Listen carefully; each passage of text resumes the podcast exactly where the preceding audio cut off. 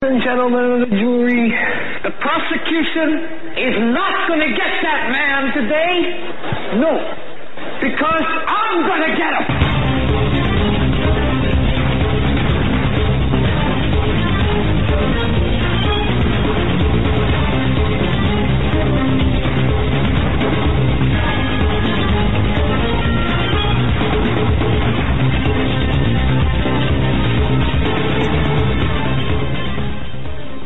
Seventeen dead in Florida, confirmed.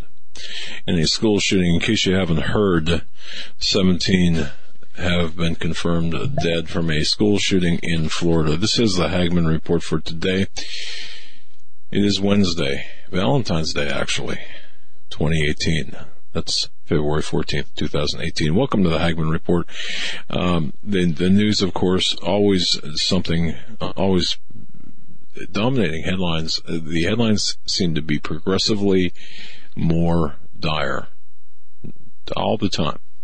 And now we see a school shooting in Florida. And with that, of course, the hysteria, the mass hysteria by the mockingbird media right away ascribing blame to gun advocates even before the facts are known.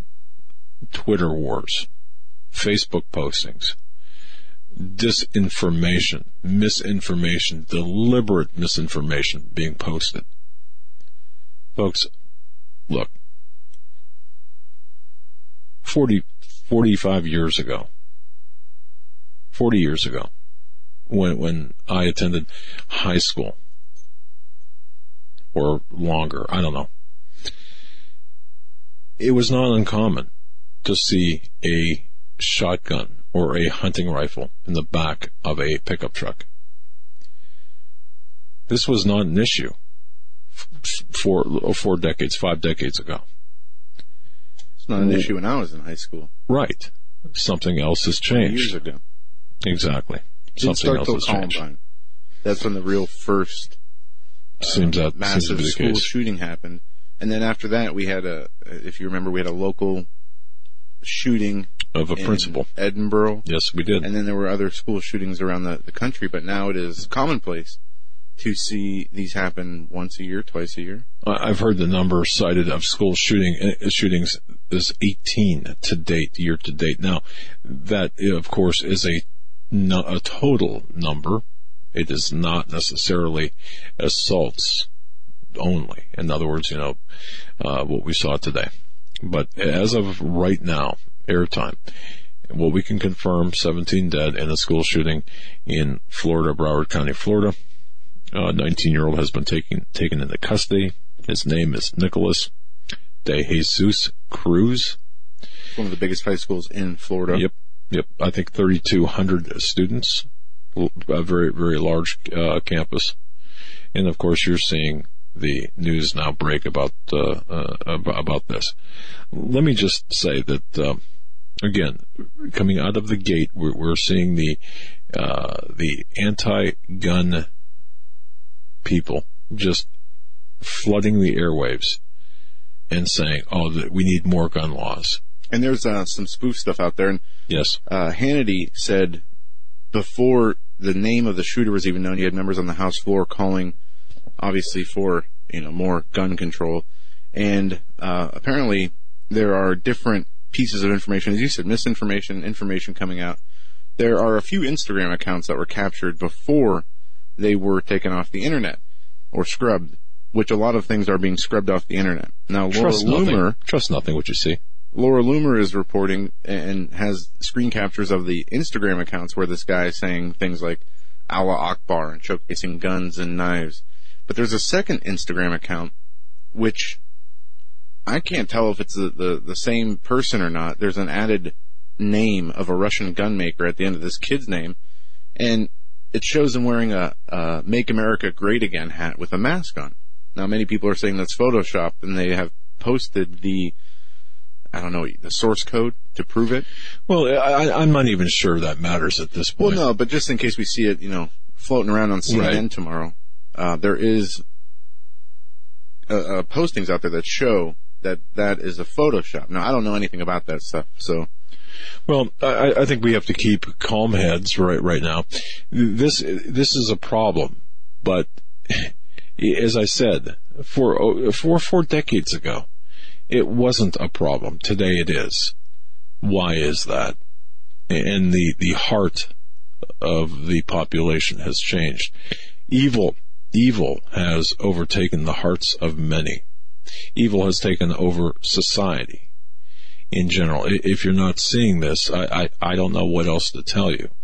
Uh, one more time, over four decades, it would be it would be common to see high school students arrive at school in pickup trucks, in uh, with, with with with shotguns and rifles being clearly visible in their in the in the back window of their pickup trucks, the hunting rifles and such. I had a friend you in know. school who yep. uh, got sent home because he had his hunting rifle in uh, on a gun rack in the back of his truck as he went hunting. Apparently, over the weekend, didn't take it out. This was, as I said, in high school before any mass shootings like this took place. And we even had an incident where uh, a gun was fired on a practice field. That person was expelled, but I mean, the, the, the friend of mine who had the hunting gun in his truck was just told to take it home. There was no hysteria about it, no craziness, and no violence. But, I mean, would you send your kid to school today without knowing that there are safety measures in the school, whether that be armed security guards, uh, you know, metal detectors, systems of safety in place in order uh, to make sure they're not sitting ducks in that classroom? Well, that's a great question. I think that that needs discussion. In this case, there are reports, and uh, the Mockingbird media, of course, is reporting this, but there are verifiable reports that this, the perpetrator, the alleged perpetrator, and again, Nicholas de Jesus Cruz, uh, was on a watch list, so to speak. He had uh, he was described as a troubled teen. He was expelled, reportedly, from school. He was barred from the grounds uh, with a, a, backpack, or he's not allowed to carry backpack uh, to, to, school. Now, the, these are some of the facts that are, that are coming out. This is not about guns. This is about behavior. This is not about laws. This is about the behavior and the change in the morality in this country. excuse me, I, I want to say this. Um, we've seen this in the past. And uh, the only statement that I would like to make about the laws in, in the wake of this is that the haters of the Second Amendment to our Constitution, and, and just take this for what it's worth, are, are socialists who have made dupes of those who don't know any better and, and are, in consequence, the more dangerous. Now, they will vote in a moment, and we're, we're going to see this in our near in the near term, in a moment of excited passion. For example, in the aftermath of Columbine, in the aftermath of Littleton, in the after, aftermath of whatever. Um, we we've seen this before. An example: one legislator duped by the heat of passion generated by Littleton. You remember that shooting? One of the first the state senator Dick Floyd of California, who declined to vote for um, gun control measures for years, all of a sudden said, "Now we need to like just basically uh, take everything away." They succumb to mass hysteria, much like the Brady Bunch.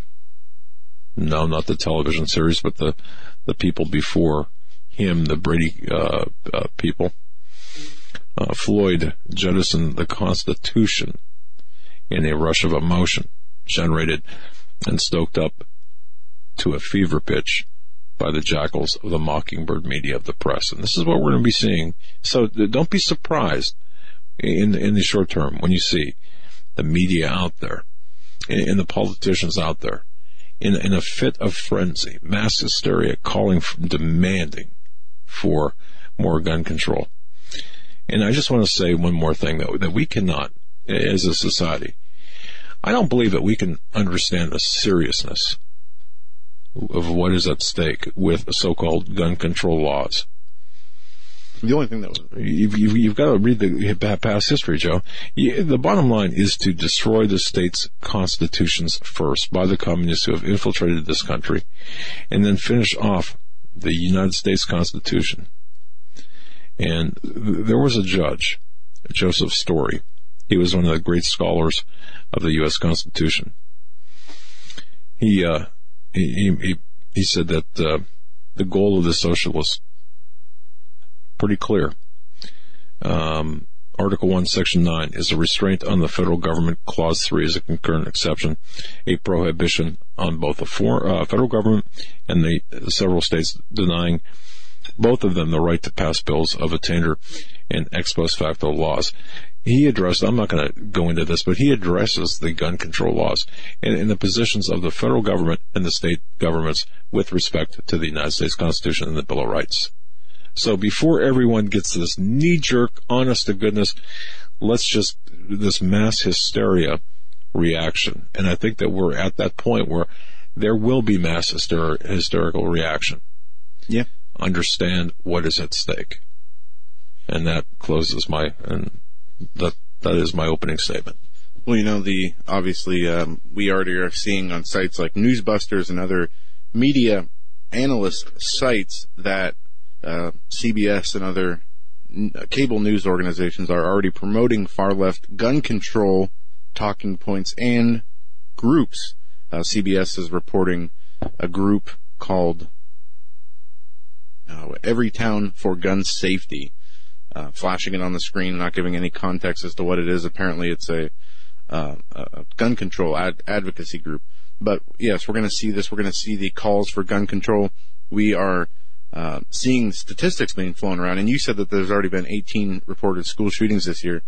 But one of the things that they don't But- take but into the consideration careful. If- if is that number is not suicides right. and right. accidental That's right. shootings That's that have are, are a big part of that number. But they Yep. don't make the distinctions uh, when going over this on the mainstream media, as you can expect. Oh, but you're going to hear it all the time. Hey, 18 to date, 18 to date. Yep. And the And only again, thing it's mass hysteria. the only thing that is going to stop a person with a gun is another person with a gun who is willing to use force. And you can listen to, we're going to, in the next few days, um, today, we have a, a former police officer, Jim Lancia. He's going to come on. And this is going to be a great guest. I know we weren't planning on talking about this, but this is what we're going to end up talking about. And tomorrow, Keith Hansen is going to be on with us for an hour. And we'll go over, you know, the, the gun, um, control versus gun safety debate, which is such an important uh, debate, but it only seems to come up when we have these mass shootings. Now, just look at what happened in Columbine in, in 1999. It was uh, in Colorado. 13 people were killed. More than 20 others were wounded until and when the gunmen turned the guns on themselves and committed suicide. It was the worst shooting, mass shooting to date. That was followed up by the uh, 2007 Virginia Tech gunman who killed 32 people before killing himself. And then we know, obviously, that the Las Vegas shooting last year uh, pretty much takes the cake with the 59 people dead. But if you remember the reaction to Columbine, all the, the TV specials and documentaries, look how much time has changed in the last, or look how much has changed in the last 20 years. Where this shooting, where more people than Columbine were killed, happening in a school, I, I'm told or heard that it was the freshman hall of the school that has not been confirmed yet. But it's 20 years later, and this is a, a normal part of our life, something that we are used to seeing, and that's 19 years time. Look how much That's has right. changed. It's pretty crazy when you you just look at that time period, and before and, and to where we are now, and to see how this has become pretty much a, a common occurrence. Now, this isn't about guns. This isn't about this is about something much different. Whether it's, as you said, evil, which I believe 100%, mental health. We're learning that the shooter of this school was expelled for disciplinary reasons That's right. and came back to seek revenge, much like in Columbine, where the um, the two shooters were bullied when they were in school and they wanted revenge. But what are we learning about? Um, you know, this does this guy have political affiliations? There are articles about his social media activity. Apparently, he was in uh, somewhere online yesterday talking about making bombs There are multiple pictures of him posing with weapons, guns, knives. But but let's preface, preface that by saying just watch what you hear or, or pick up on. If you're getting your, your, your news from social media, be careful. I, mean, uh, how many? okay, we saw this earlier. Uh, My Sam goodness, Sam Hyde, Okay, uh, the- pictures. The Sam- foreign 8chan and the Yes, internet has yes, this running yes. joke for whatever reason. Anytime It's there's a a mass joke, casualty event, they put this name out and they Yep. put these pictures out of the same guy named Sam Hyde, who doesn't exist as far as I can tell. And certain people run with it because they've never seen it before. They think it's accurate information. But every time there's a, a shooting, you know, we see this name being put out there. I don't know what the joke is there, why people would even think that's appropriate or funny. It- it- It's just a, a tsunami of just misinformation, disinformation, intentional or, you know, well intended but wrong. And this is why after an event like this, let's wait and analyze the facts without that emotional hysteria. And, and, and let's, you're, you're seeing, again, you're seeing people, Joe, you're right. I mean, you're, you're seeing people already come talk about um, gun control. By the way, we've got a great show lined up for you tonight. At the bottom of the hour, Gerald Celente coming on. Second hour is going to be Jim uh, Lancia, and uh, he's got a great. Uh, but downtown white police. We're going to be talking more about that, and then of course we're closing it out with Pastor David Lankford, who I'm sure will be addressing this and more. So, all right. So th- that's the news with respect to the shooting. 17 dead. A One number of teacher. Okay. So- And, and apparently 12 were shot inside, two were outside, one was on a street corner, and then the, uh, some others passed away in, at, at the hospital. A mix of both students and um, young adults and adults. Look, it it is what it is, but the change of, if anything, in my view, and collectively, I think, in, in the entire studio and offices here, is the change is not. It, it- the- the- well, I'll tell you what the change is.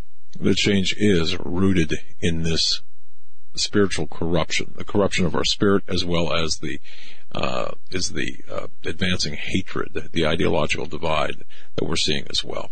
And there's, it- um, it's being fueled by the by the, by reports the that this guy was on a members a member of a number of resistance groups on Facebook. again. Watch the, that the though. Chans Yes. also put out his voter information.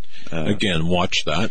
Right, right. You know, one of the things that really frustrated me about this event is uh, we did our daily show, we posted it, and after uh, the the daily show, I, I spend most of my mornings get- uh, researching, posting on the website, doing the daily show. That was about two o'clock, and I, I cooked some food and, and took a shower, and, and about three forty, I saw I turned on the TV and saw all this was going on, and at that time the news was not giving out much information and I watched for maybe 10, 15 minutes, and they were talking but not saying much of anything. So I grabbed my computer. Within five minutes of grabbing my computer, I had the suspect's name. I knew, I knew all this information, and as I continued to watch the footage on the news, some of the information I learned about had come out uh, on the uh, cable news. But I just found it amazing, and this happens so often. If you know where to look, you can get information so much faster on the internet Oh yeah. rather than having Yeah. to listen to these talking heads and people commenting on situations they know really nothing about, just commenting with the average talking points. Oh, guns are bad. We need to do this. We need more security in schools. On and on and on. I've learned that it is such a waste of time. And what we just learned about the uh, number of the fatalities just less than an hour ago, and this has been an ongoing from- from situation for media, four yeah. hours. So Yeah. if you know where to look, you can do a much better job for yourself gathering information rather than relying on the cable news. But but temper temper your research with with factual basis and, and make sure you don't fall for the the um and, and end up retweeting or posting the fictitious stuff that you it's just it's just really yeah, something. never in a, in a in a changing narrative situation, a changing story or a continually updating story. It's best not to tweet out information unless you have confirmed it.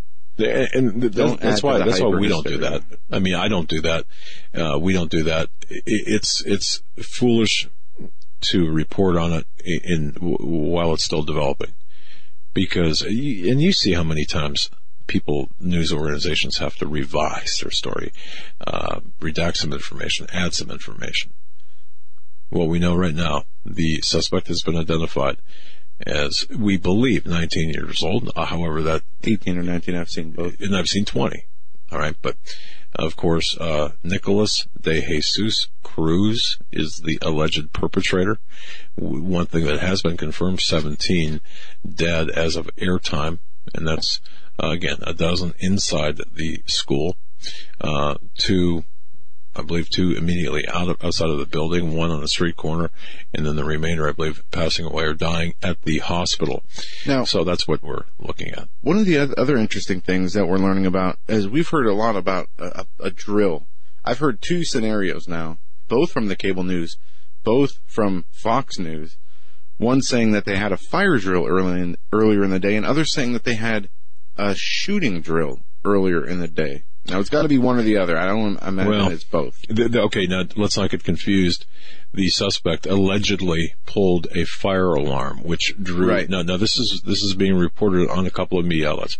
Pulled a fire alarm, which allegedly drew the, the uh, students and teachers out into the hallway for evacuation purposes, thereby creating a uh, a shooting gallery of sorts. And then, of course, you're right with respect to some drill that was contemporaneous or previous to the actual shooting. Now I haven't been able to verify if it was a fire drill or if it was a shooting drill. I've heard both being reported by mainstream sources. So we will get to the bottom of this, but if it, let's say it was a shooting drill, which I, I, I don't know, I find hard to see that going down Man, into high school uh, law enforcement. yeah. But I, on Hannity show, they also said, well, it was a good thing they had the drill today because the personnel was in the, the, the personnel were in the area and were able to, to, you know, jump right in.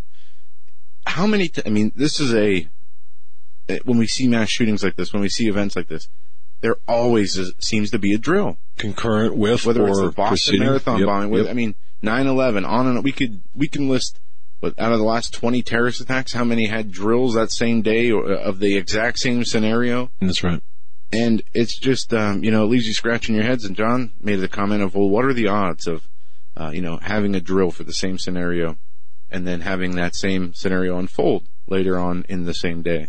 And it's probably astronomical the way we see it around here. But we need That's to right. nail down, was this, was there a shooting drill? And if so, we have to look at this much closer because It, How can it that does be a appear, coincidence? it, yeah, it does appear to be pretty radically uh, strange, I, I would say. And and just the facts, just to be in case you're just joining us, a shooting happened, and this was at the Marjory Stoneman Douglas High School in Parkland, Florida. Today, that's in Broward County. As of airtime, 17 victims or 17 people have have lost their lives to uh, as a consequence of the shooting. 12 inside the school, two immediately outside of the school, one uh, an intersection or a corner, street corner, and then the other two or the remainder at the hospital. Unknown number of injuries at the hospitals.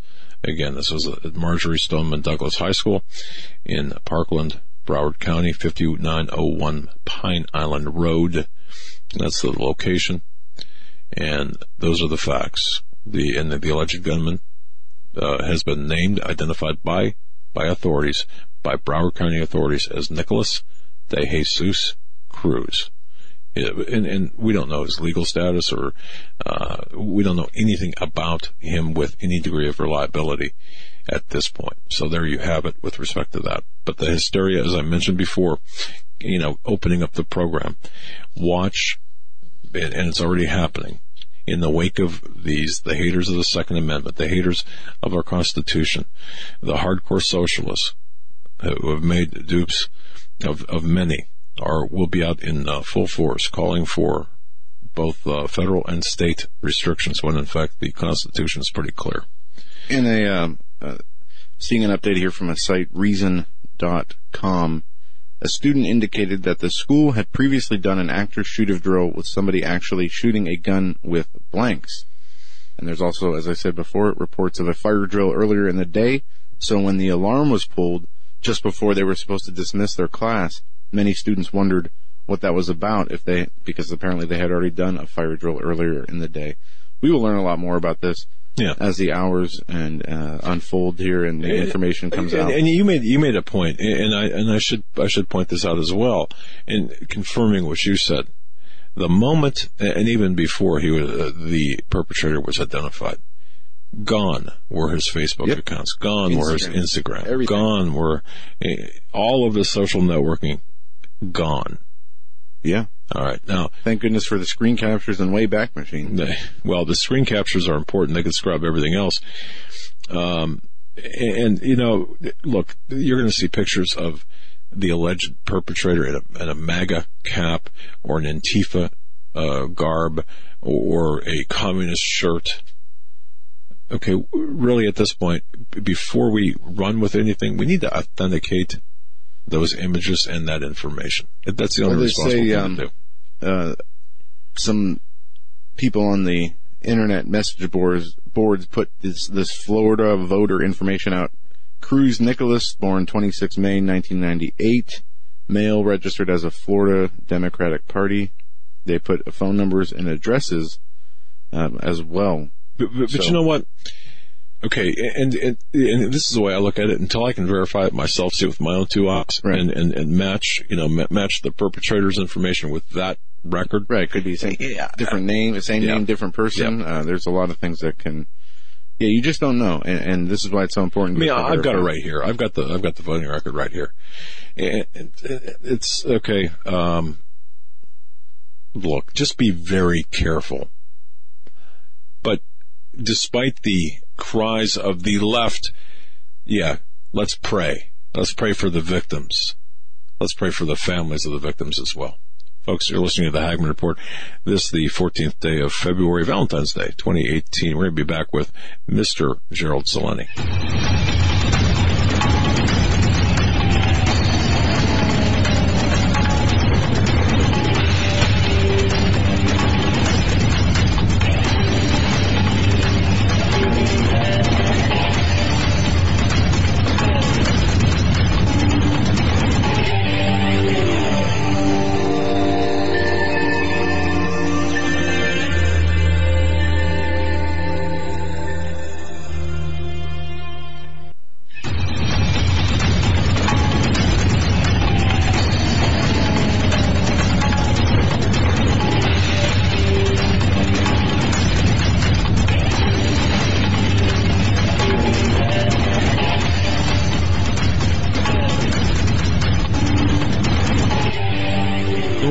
This edition of the Hagmann Report. It is Valentine's Day, February 14th, 2018.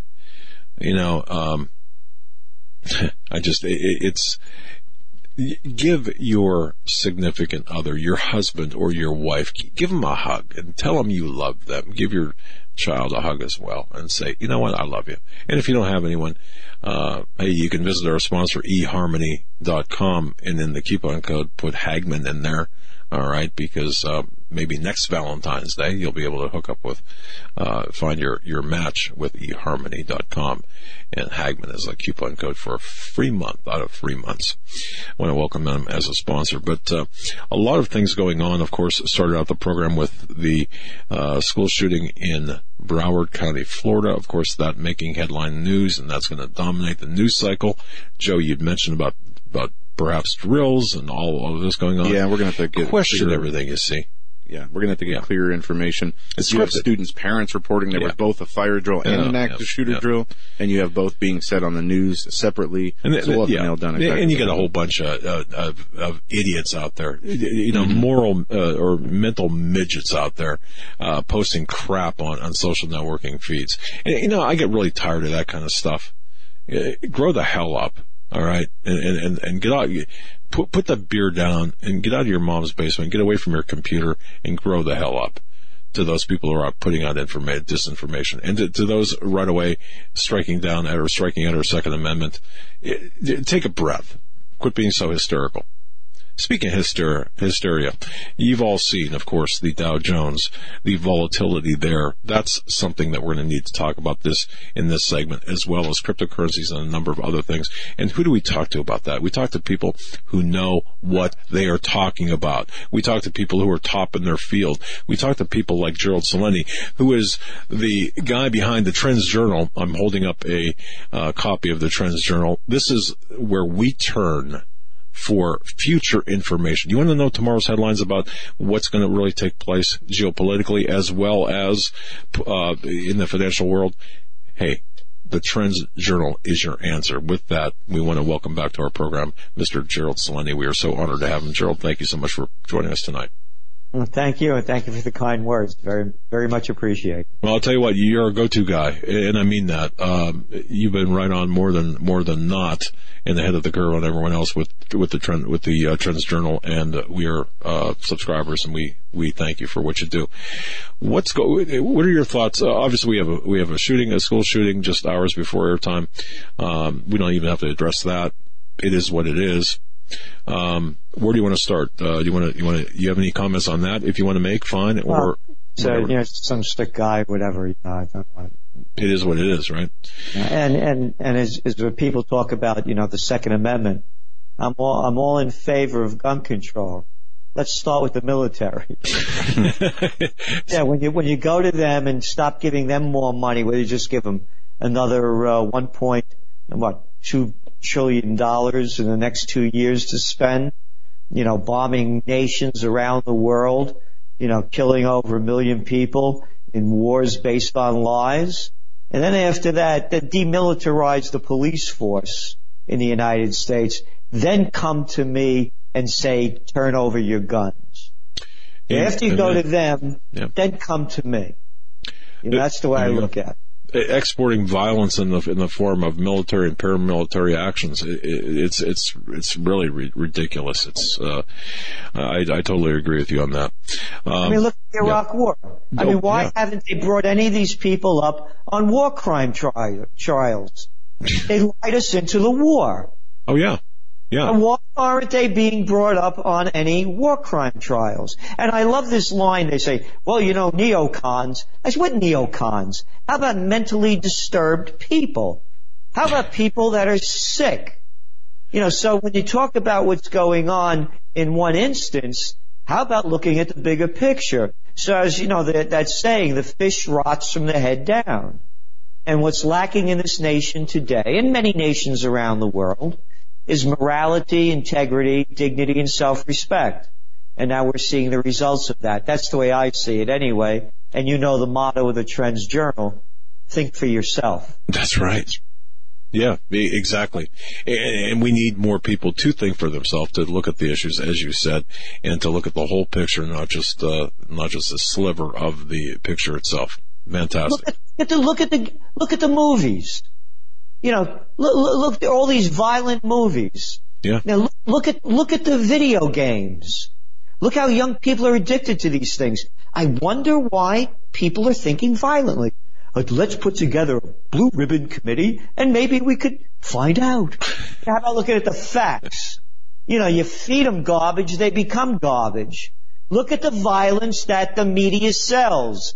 Look at the violence that the nation sells. So again, why is this such a big surprise? But they'll blame it on a small issue. We got to take the guns away from people. Sure. And again, I have, I, you know, I have guns. You know, if somebody tries to kill me, I'll kill them. I'm allowed to protect myself. It's the same thing with, by the way, with North Korea. We got to get weapons away from that guy. Why?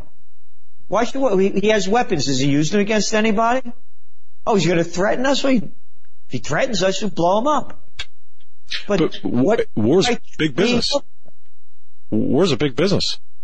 So we need to keep. That's, that's what people always say, and it's true. It's a big business for very few. Right. Prosperity is a much bigger business. And if we would put our money into building prosperity, like you look at this thing with Trump's infrastructure plan. That was one of his one, three big things. Tax breaks, deregulation, infrastructure. The grand total of $20 billion a year over 10 years. Could you imagine if we took the tens of trillions of dollars spent in the military industrial complex to rebuild America in many different ways? We'd be a different country. It goes back to our trends. One of our top trends for 2018. Follow the yellow silk road. Follow China. Look what China's doing. You want to invest? Try thinking about what you can sell the Chinese and what they can buy from you and where you could, what you could do with them. Because the business of China, it's business. The business of America has become war. Yeah, and you know what we see with China in the news now, it's like the uh, uh, the FBI finally realized and are putting out warnings about these a number of issues from uh, cyber attacks to uh, a number of other things China China is doing, like they've had their head in the sand for the last ten but, years. But yeah, but what do you th- what do you say about that though? About go ahead. Well, what you say is this: is that the Europeans and the American uh, manufacturers sold this country out. It happened in 2001 when no one was watching. Two weeks after 9/11, when China joined, joined the World Trade Organization. Hey, remember when we were young guys? You gotta hate those commies, I tell you. Those lousy red commies. Those disgusting red commies. Yeah, but now we're gonna do business with them. And here's the deal. We're gonna use their slave labor over there going back to 2001 and we're to get all our ma- stuff manufactured over there, ship it back to the United States, and mark up the prices. And in doing so, what happened? Well, they gave away all their technology. Technology that we the people paid for, by the way. And, and worse than that, when you're a major company over there, you want to open up a business in China, yeah, come on over. Give us your technology, but also, you only could own 49% of the company. So these slimers that people love to call Republicans and Democrats, the Clintons, the Bushes, the Obamas, they sold us out. So China, again, you know, they've been around a lot of years. It's only about money. It's only about the bottom line. So if you want to see who really shafted us, you could start with the politicians and then the major corporations.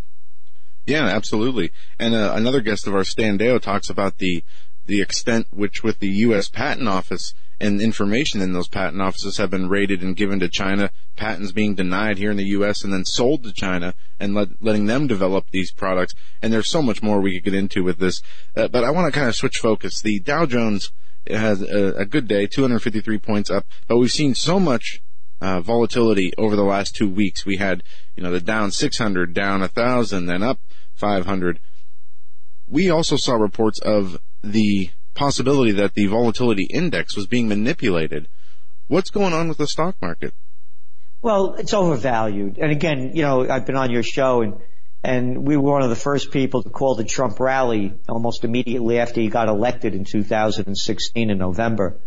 And then in this past, in the Trends Journal, in the fall edition, we came out and said there's going to be a 10% correction in 2018.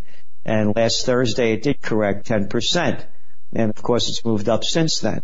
But the, the reality is the markets are way overvalued. The price earnings ratios are heading toward historical record highs. And the other issue is it's way over leveraged. It, it's it's ridiculous the amount of money going into these exchange traded funds that bet, bet on indexes. And so what it is, it's an overblown market, and it's going to correct. And you can see what happened when uh, when the market began to go down. What was the fear? Oh, uh, wages are going up. Yeah. Oh, can't make, can't make any more money. Oh, by the way, that was a false number in many ways. Only 20% of the working force, the managerial levels, those wages went up very much compared to the lower ones, and that skewed the number. For 80% of the people, their wages didn't go up any more than they have been. So that and the fear of rising interest rates. Now what does that mean? Well, it means that all that cheap money that built the boom to begin with, with negative and zero interest rate policies and central banks quantitative easing is coming to an end. So that's what bringing down the market. So the Ponzi scheme can't keep going on. So now there's about a 100% chance that the Fed will raise rates in March. But will they keep raising them? And we don't think they will because the fear is that if they raise rates too much, the equity markets fall down. So our forecast is the Trump rally is near its peak. It may go up a little bit more, but we don't see it going up much more. And there's a possibility of going into a bear market, which means another 10% down because of the excessive overvaluation. But even having said that, it, it might not happen. And it, again, because of all the tax breaks, particularly the ones that allow corporations to bring back their money very low tax rate. Because when you look at what happened before in 2004 under Bush, 96% of the money went into stock buybacks. and that dries up the value. Put on top of that Trump's tax breaks that go to the, the bigs are going to benefit the most from it. So from 20, 35 to 21 percent, more of that money going into stock buybacks. So what we have is an artificially high equity market. Okay. Yeah, what was interesting about that is, as you as you said, you know, the economic news was good, the economic indicators were good, but you saw the market having that that uh, very negative reaction, and that was confusing to many people, including myself.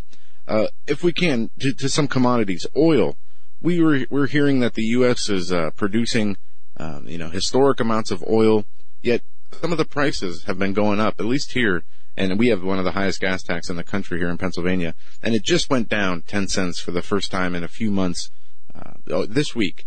Do, is is oil going to continue to go down as I've read in reports uh, over the last few weeks? We believe it's near its peak.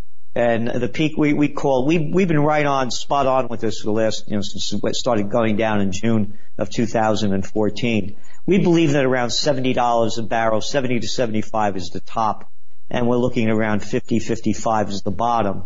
And yes, it's very true. The United States, for example, its um, its oil production now is number two in the world uh, at about 11 million barrels per day, and by 2020 we'll be number one. So there's an oversupply of oil worldwide. Again, going back to the to the um, to the stock markets, when you had the crashes in 2008 and the dot com crash, you had over speculation by everybody. So for example, go back to 2008, we had, we had the subprime mortgage crisis. You don't have a job, you have lousy credit, don't worry. I'll give you money and you can buy a house. You know how this is going on. Oh, you, you need more money? Take out a second mortgage. No, we'll call it a home equity loan. So everybody was involved in that. Go back to the dot com bubble. People buying into the BS back then. It was a real bubble. This is very different this time. The global economy is strong. The economy of the United States, while it's not booming, it's strong. So you don't have a lot of weakness around. That's why we're saying the markets are very separate from the rest of the economy. And to put that into perspective, 10% of the people own 90% of all the stocks in America. And that 10% own on average about $350,000 worth of stocks. The rest of the stocks are owned by the rest of the nation, you know, pensions and 401ks. They only own on average about $15,500 worth of stocks. So we're looking at two very different worlds here.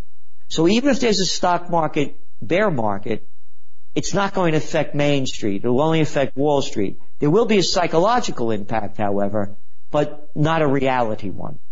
It's amazing how that happens, Mr. Celente. And those numbers you just gave, I, I don't think I've ever heard those before. So 10% of the population owns 90% of the stock. So when we see the, the huge drops or recessions, you're saying it's Wall Street that gets hurts the most, but the, the psychological impact on the rest of the country has an, an, in itself an economic impact negatively. And that's very interesting. I didn't know that the difference, uh, was that wide ranging as far as the American public versus, you know, the, the small minority who uh, seem to control everything. That is a big difference. Well, yeah, I mean, we've heard about the 1% and stuff, but, but, yeah. but really, okay, so 10% own 90% of the stock. Okay. And, and, now there's something else that's important, why they freak out when interest rates go up. You saw the numbers that just came out uh, yesterday, that household debt is right about 13, over 13 trillion dollars. Yep. And 78% of the people living paycheck to paycheck. Yep. So what happens when interest rates go up? You got to pay more. What's that going to do to the housing market? It'll bring it down. So we're very, we're not bullish on them raising interest rates much. And particularly, you know, Yellen is out. That was Obama's chair. And now we got Jerome Powell and that's, that's Trump's pick. And anybody that thinks that the Federal Reserve is separate from the government, okay, you know, I got a bridge in Brooklyn I can sell. You know, I mean, grow up. You know, so uh, they're going to be they're going to be working hand in glove, and the business of Trump is business. And again, it's, it's not what I like him, dislike him. It's what is. You know, I say the, the because you're talking about gas prices going down. You saw Trump is now they're rec- recommending that to improve the infrastructure, they're going to increase uh, they're talking about increasing gasoline taxes Hmm. uh, another 25 cents. That That's means crazy. that means it'll be 50 cent, almost what 43 cents uh, a gallon on taxes for each gallon of gas you buy. 50 50 cents for diesel. So again, that only affects we the people because that 10% and almost 90% of the stock doesn't make any difference if gasoline taxes are higher. Yeah, we Good pay uh, 76 cents a gallon in tax here in Pennsylvania. So that would put us right at the $1 a gallon uh, tax bracket for gas. That's Well- that's crazy. Well, well, there's a good reason for that. You got a bunch of imbeciles running the country in every city, in every state, and nationwide. Look at the losers that people call their congressmen and senators and representative assemblymen and councilmen. These are the same jerks you hated in high school and college that wanted to be class president and head of the student council. When are people going to grow up and see what the jerks, these arrogant little people called politicians are doing to destroy the nations, the cities, and the states? Man, well Absolutely said. right. Amen to that. By the way, Trends Journal, one year, 99 bucks. You can't beat it. But No, you can't. three years, two and a quarter. It's like getting almost, almost like getting a year free. Uh, folks, uh, this is where we, uh, we turn for all of the uh, uh, predictive, shall we say, information. Trends Journal. Just go to trendsresearch.com. Geopolitical and, economic Yeah, I'm and telling everything you, else. it's, it's worth every cent. Uh, Gerald, last time we had you on, the cryptocurrencies were really taken off. And after the next few months after that, we saw the, the Bitcoin shoot up to 16,000. It, it had a huge kind of crash, lost half of its value, and it's slowly Yeah, climbing what, back what in the up. hell's going on with that? Well, overall, we see cryptocurrencies as being the future. And, and Bitcoin, by the way, you know, it was like we're talking about the dot com crash. Remember when there was mm-hmm. a thing called the biggest one was AOL? and then all the other ones came in. Bitcoin a year ago had uh, 80% of the market and now it's down to about 35%, 33%. And all these other coins are coming in. Bitcoin is a populist coin. That's what really drove it. We're talking about pumping money into the economy, if fiat currencies based on nothing and backed by nothing. So that's what really drove the cryptocurrency and Bitcoin. People getting into a new currency where you can't print all you want. They say there's a limit, for example, of 21 million on that. So that's what drove the price up. Now all these other ones started coming in. But here's why we see it going on. Number one for Bitcoin, you go to China, you use your app. There's no coin of the realm that people are attached to. You're not using credit cards or cash. Nine trillion dollars worth of consumer goods being done on apps. So you're not attached to that money and you'll go where the best money is. But China, why the prices went down, China is one of the ones that really crashed it. At one time, uh, some 60% of the, the Bitcoin action was coming out of China. Now they banned it. So now they're, they're putting restrictions in South Korea, in India. Uh, the United States is talking about it. The UK, the European Union. That's what drove, drove down the prices. Uh, banks, banks are against it because it's making it's making their business obsolete. The transactions of blockchain are the bigger story, which a lot of these cryptos are based on. Blockchain technology is a new accounting system for the 21st century. You make an exchange of money, products, whatever it is, bam, it's instantly done. There's no ifs, ands, or buts about it. And again, doing away with the banking system. So you have things like Ripple and others where they have a product, a service, something to sell. And instead of getting a stock, you're getting a coin. So we see this as part of the future, particularly the blockchain future. Yeah. And by the way, you should have received your Trends Monthly today, the digital form. And we do a lot on cryptocurrencies, blockchain technology. It goes beyond banking. If you, Walmart's using it, you got a bag of mangoes and this bag is bad or that shipment is bad, they could go back to when they picked it, where they picked it, who picked it within five seconds using blockchain technology. This is the future and it's brand new. So we don't see cryptocurrencies going away. We do see more and more government restrictions. Having said that, what is the money capital of the world? Switzerland. You want to wash money, you want to hide money, you want to make money. It's the Swiss. I mean, they got the track record. They're getting into the crypto, the, the crypto business bigger than any other nation. And they're saying they're going to do it in a way that's going to make it uh, legal, legitimate in many different ways and protected. So when you see Switzerland get into it, you know what I say? Follow the money. Absolutely. One of the things that was so interesting after, you know, Bitcoin hit 16,000 and went down to seven and a half, eight thousand is I saw a number of retailers, both online and uh, in their stores, adopting uh, payment systems with cryptocurrencies, which pretty much told me everything I need to know about where the future is going to be of the next few years, and that it didn't matter how much uh, the the value of Bitcoin or other cryptocurrencies dropped that they did also, as you said, looked at this as the future uh, of money and payments and the, the freedom, as you said, to have it not backed by anything and the precision to which you can track and, and uh, keep track of it. Uh, it. A lot of people are really talking up this uh, blockchain technology, including a guest we had on last night who says he believes it could be the future of the U.S. currency system which I have no idea. But is that is that possible, Mr. Sloan? Oh, absolutely. When you go back again, election day in the United States, uh, November uh, 8th, 2016. That was the same day that they called in 86% of the cash over there in India. And they claimed that they were calling it in because a lot of it was black market money and they were going to print new money. You had to bring it all back into the bank, which was a big lie because 99% of the money went back into the bank, so it wasn't black market money. So what they're doing though is they want to make it digital. Now that's a very poor country. But now even the poor people are buying things with apps. And the reason they want to make it digital, and the, the, com- the countries do, and making their, we have digital dollars. I mean, you know, really, I mean, it's just being transferred now. The reason they want it all digitized is they could find out every penny that you spent, where you spent it, and again, the politicians could get their take, which is called taxes. yeah. And that's why they want to digitize it.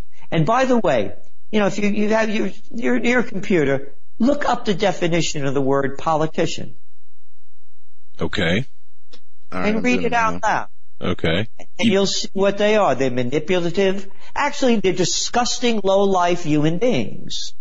Uh, people anymore. I, I, I, yeah, I'm, I'm right there with you. I, I can't even stand to, to listen to uh, listen to politicians on television or even uh, well, how I, can any self-respecting person look up to little Paulie Ryan, Nancy out of her mind Pelosi, Diane Not So Feinstein, little Chucky Schumer, one little freak, oh, maybe you like Mitch McConnell. I know. Lindsey, did you come out of the closet yet? Graham, is he your guy?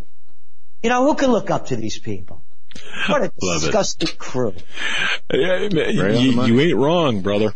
We're out of time. I want to thank you so much for your gift of time. I know it's, uh, uh well, thank you so much for appearing on our program. Trends Journal. Uh, if you're not getting Trends Journal, you're missing out. Uh, folks, uh, whether it's a year or three years, go with the three years. It's a better deal. Uh, Mr. Celente, thank you so very much for your, again, for your gift of time and your gracious passage of knowledge, both on the journal and on our program. Trendsresearch.com. That's Thank right. you. Thank you for what you're doing. All right, sir. Uh, we're up against network break. Uh, that'll do it for this hour. Stay with us. Not going to want to miss that next segment. We got uh, a brand new guest.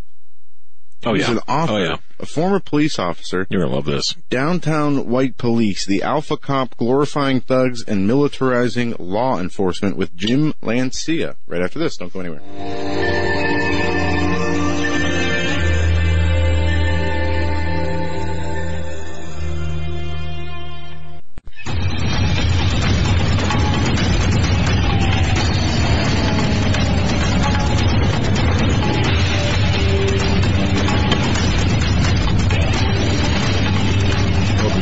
Edition of the Hagmann Report. It's uh, it is Wednesday, February 14th. I, I, your people are talking in my ear. It's crazy. Stop the hammering.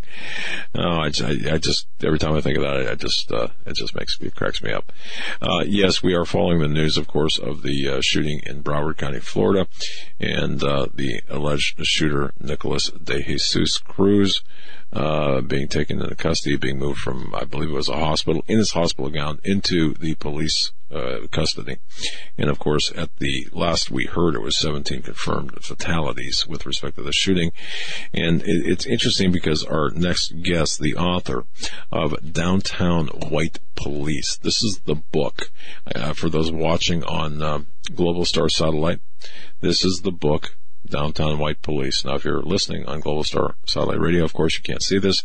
Just go to our website. It's there. And um, now, our guest, of course, is Jim Lancia. Uh. He's a, a, very interesting man. The back cover of the book, as a police officer during the most dangerous time in America, when the nation was engulfed in a crack epidemic, and when police were targets for assassination, author James Lancia had witnessed firsthand how policing had changed over the decades. And of course, that's going to be fodder for our discussion today. Before we get to our guest, just want to re-mention or mention again, hey, eharmony.com, use coupon code Hagmann. All right. Want to welcome them as sponsors and also remind people about simplisafe.com slash Hagmann. Go to HagmannReport.com. There will be link a link to, to both eHarmony as well as SimpliSafe. Now, eHarmony, you have to use a, the uh, code Hagmann for a month out of three uh, free when you sign up. And for SimpliSafe, the best, by far, in my view, the best security system in the country, simplisafe.com slash Hagmann. All right, let's bring our guest. Joe, I'm going to kick it over to you. Yeah, we have with us uh, Jim Lancia. He's the author of the book that you had there, yep, Downtown, Downtown White, White Police. Police. Yep. And it's a it's a first time coming on on the Hagmann Report. Jim, welcome to the show.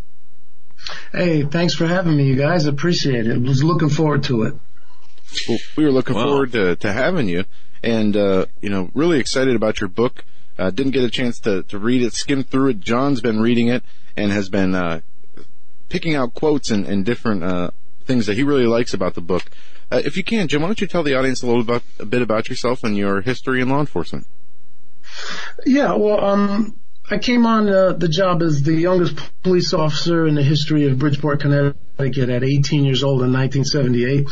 Um, I retired with a pension and I accumulated a lot of experience. I worked in all the elite uh, divisions in the department and I worked with a lot of different other agencies like the FBI, DEA, ATF, statewide narcotics, and did a lot of raids. And I also worked in some of the most dangerous housing projects in the United States, and those were those were FBI statistics. There was one in particular called Father Panik Village, which is a, which is knocked down now and it's gone, but it was rated number one in the United States uh, for crime and and for being a dangerous place. So that's FBI statistics. It was all in New York Times. So when and where I worked, uh, it has a lot of significance in why I wrote the book and, and the type of uh, experience I accumulated. And I and I wanted to write the book especially, and I know we'll get into it, but I wanted to write it especially to compare policing to then and to now. And there's there's a significant difference, and and, and we can get into that if you want. Yeah, I, I'd love to. I, I really want to start, if you don't mind, can we start with that?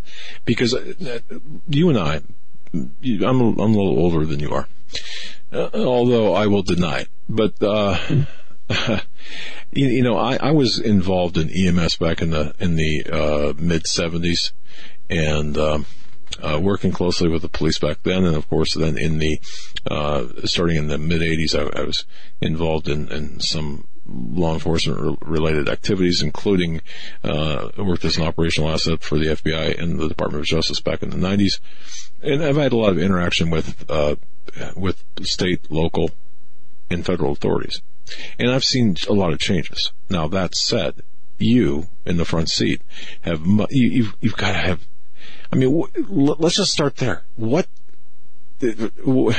Well, go with respect to the changes. Go ahead and man, just uh, fire away because you've got to have, you've got to really have a, a lot of stories about uh, really the, the the change in land of the landscape of policing during that time.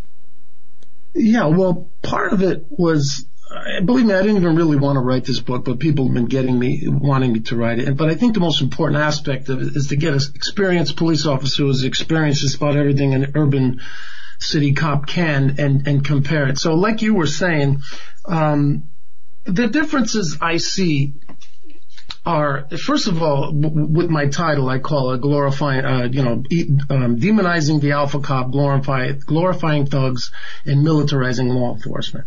I'm against militarized law enforcement because I do believe that again, to, to keep the peace, you don't need a police state. And we are dangerously going down that path. And that is bad for everybody, especially law abiding citizens. You know, I, I look at the time when I was a cop that we were good guys and we went after bad guys and, and the good people liked us. You see what I'm saying? Now it's like the cops are becoming almost Oh yeah, they're hated. You know what I'm saying? It's it's like uh, everybody no respect. Yeah, or they're getting too much uh, you know what I'm saying? It's like uh, with the military. I mean, you can, you you can respect the cops, you can want good law enforcement, but you don't have to be so pro law enforcement that you got MRAPs on the streets with guys with AR-15s and helmets and ski masks on. I really can't stand that because I did all the dangerous raids with the FBI and ATF and DEA. See, back when I was a cop, the FBI and DEA actually would call us off the streets to do the door kicking with them to get some uniforms in front of them. You see what I'm saying? And and um, they actually, the FBI would actually call me and my partner uh, off of patrol. Believe it or not, they would take us out of a two-man patrol car and use us as blue uniforms kick doors in for. I don't even know if they do that anymore, but um, they asked for us personally, you know, because of our professionalism and uh, you know how we went about, you know, doing the raids with them.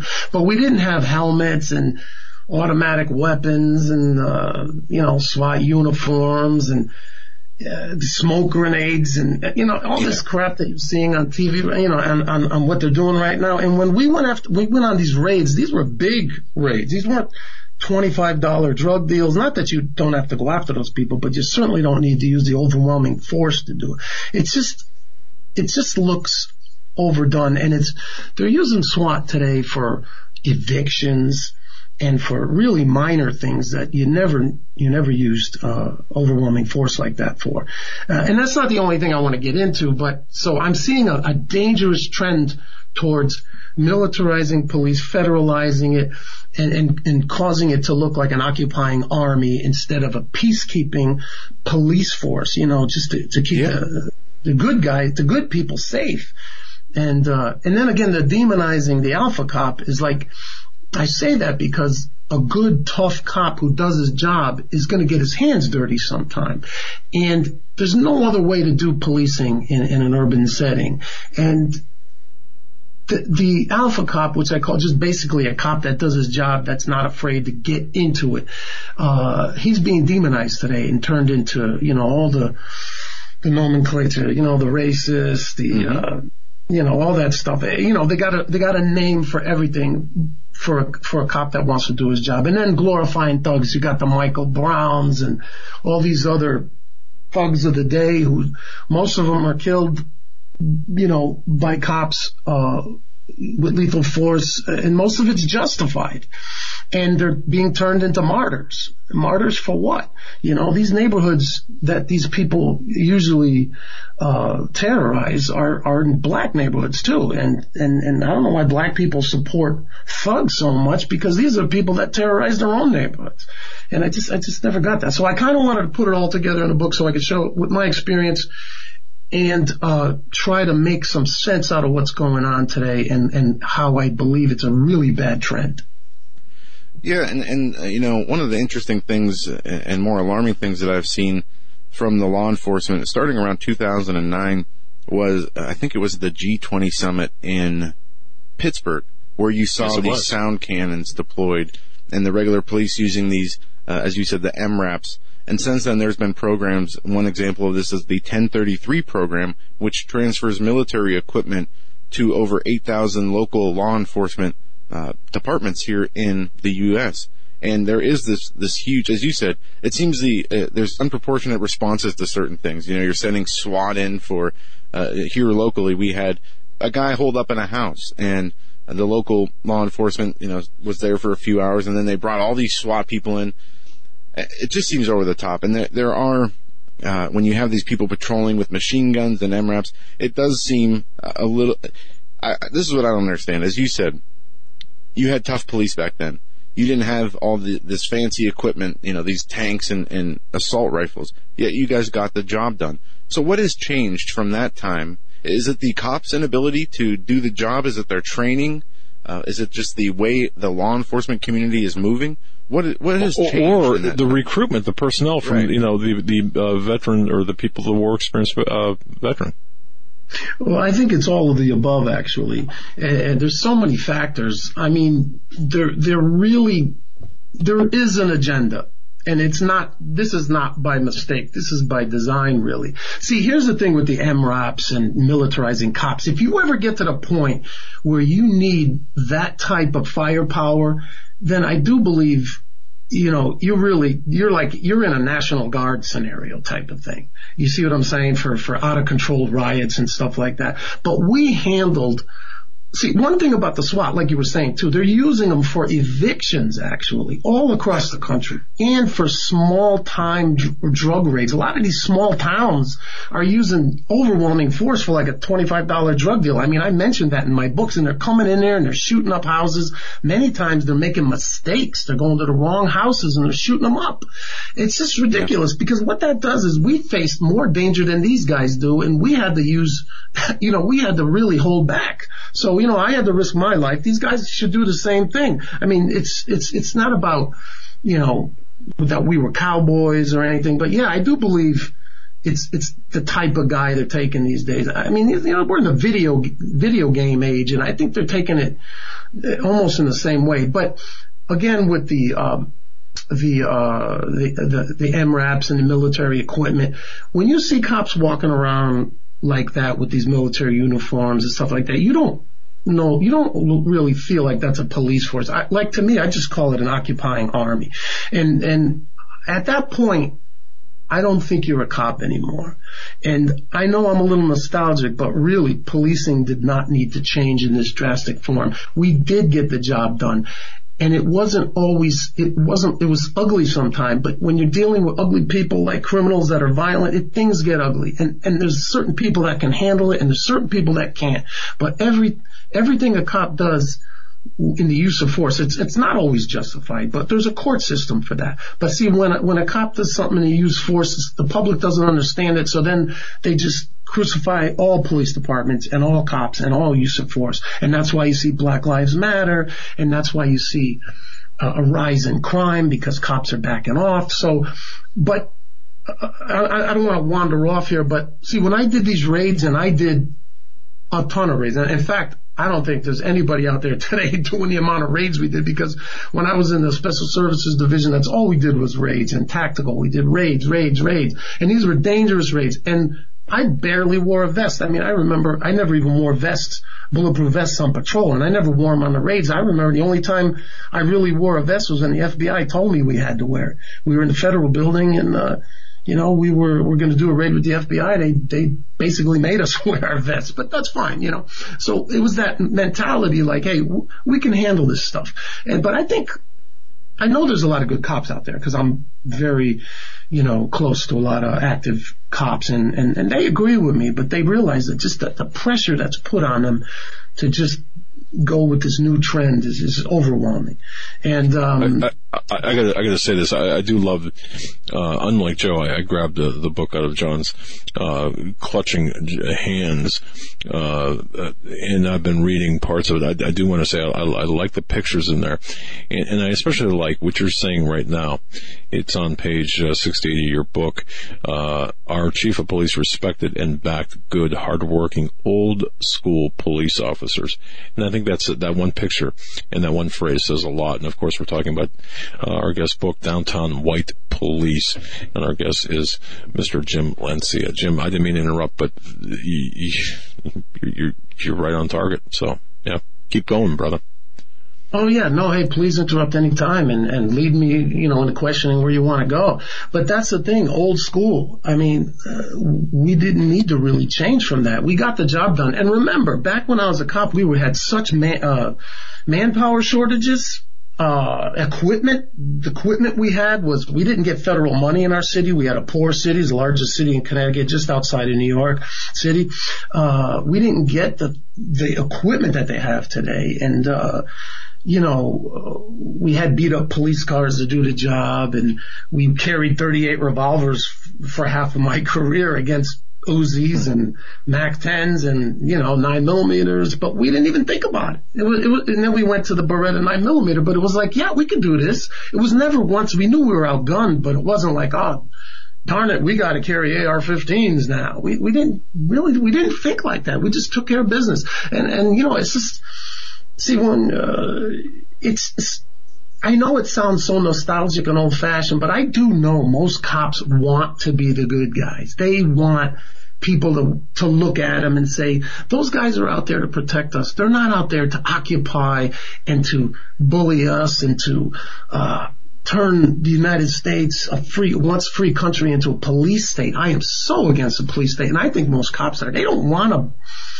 to, uh, break balls. I don't know if I could say that, but they don't sure. want to be that kind of a cop. Now you do got guys being coming on the job today with all the wrong intentions. You always had cops that really shouldn't be cops, but nowadays it looks like that's becoming the norm rather than uh, something that was, you know, kind of an oddball thing. Uh, but the things um, they're doing talking today no go zones and uh, they're talking about depolicing stand down orders. I mean those kind of cops like like in the charlottesville uh, you, you, had an activist mayor using a police department as a, as a political army. And mm-hmm. never in my life did i ever see a mayor get involved with telling a police force what to do Never. And that's becoming very common today, whether it's Berkeley or, or even in San Francisco, in some of those places, you know, you're looking at police departments actually being used as a political arm, if you have a, a, a, a nutbag politically activist mayor or in a sanctuary city, you see what I'm saying? So that's making cops look like the bad guy. And, and, and they look like the bad guy to me because they're being manipulated. You would have never been able to tell cops like us that, hey, we don't want you to do your job. We want you to stand down and let this happen. You know, I, that would have never happened. I mean, because if, even if the mayor said something like that to us and he, and he said something illegal, there would have been a good chance we would have definitely told him where to go. And if he, if he was bordering on the, something illegal, we wouldn't have had a problem with arresting him. And and that's not that's not a lie because uh, that's just a different kind of guy. But they they would have never told guys like us to do the things they're telling the guys to do today. You know, it was just a different yeah. time, but but I don't know how it got this way. You know. Well, you have a chapter in your book, and you have a few chapters that start out the truth hurts. Uh, chapter seven, the truth hurts the media. And John put a, a quote here from your book. With government propaganda and government staged hoaxes now legal, freedom of the press is something of the past. News delivered via mainstream media is now controlled and or censored by our government and includes social parameters which are guided by political correctness. And I mean, that's exactly right on the money. And I think a lot of, you know, some of the things, one of the aspects that have changed is the media it, we the media has become weaponized. I mean, it always was used as a tool of propaganda, but now we see it driving, you know, one specific idea, political and social ideology uh, above all else, and anything that comes in the way of that, including police officers doing their jobs, like, you, like we've seen with these cases uh, in the past that we've pointed out, Michael Brown and whatnot.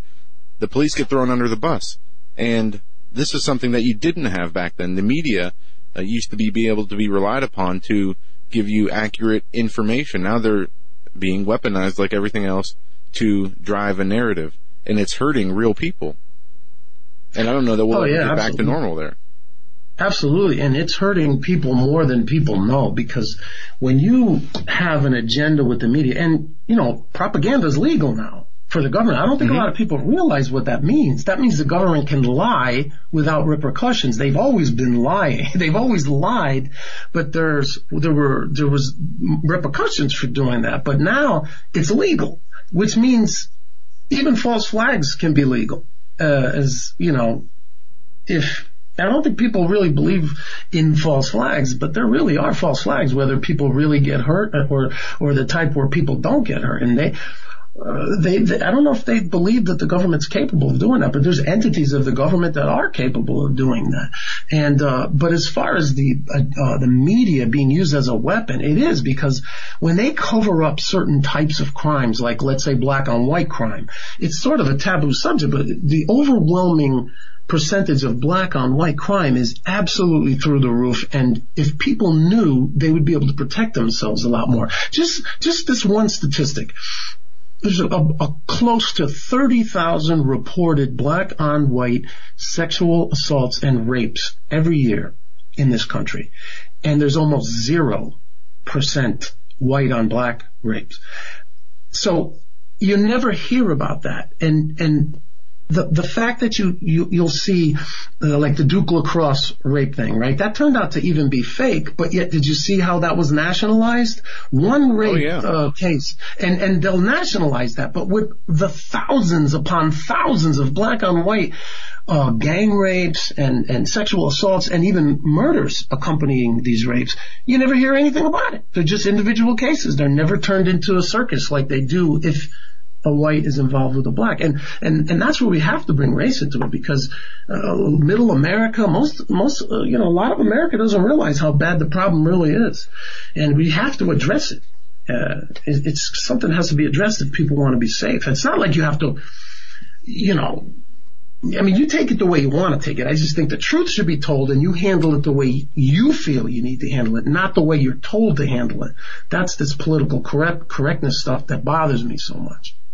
Yeah, and it really is um, a huge problem. I, I, think it's one of the biggest problems, or uh, is, the reason that we see so many problems is the, the, the, how the media has just been so corrupted and is used to push political agendas. Uh, no, and no truth whatsoever. The truth is now demonized on the media, and it is very, uh, it's very hard to to watch that. But then again, this is why we do what we do in order to bring attempt to bring some sanity back and some truth back to the media. I'd like to, to kind of switch topics here. One of the things in the last five, ten years that have been in the news, especially in bigger cities, we have seen in New York City the stop and frisk policy, which I don't agree with at all. And also, they have made changes to profiling, trying to legalize profiling. And I'd like to talk about the importance of profiling and, and what really it is from a, a, law enforcement perspective. Can you get into that? Yeah, sure. Um, I they've turned profiling into a race issue, but with cops, it's criminal profiling. See, a, a decent person would never have to worry about being stopped and frisked by a cop.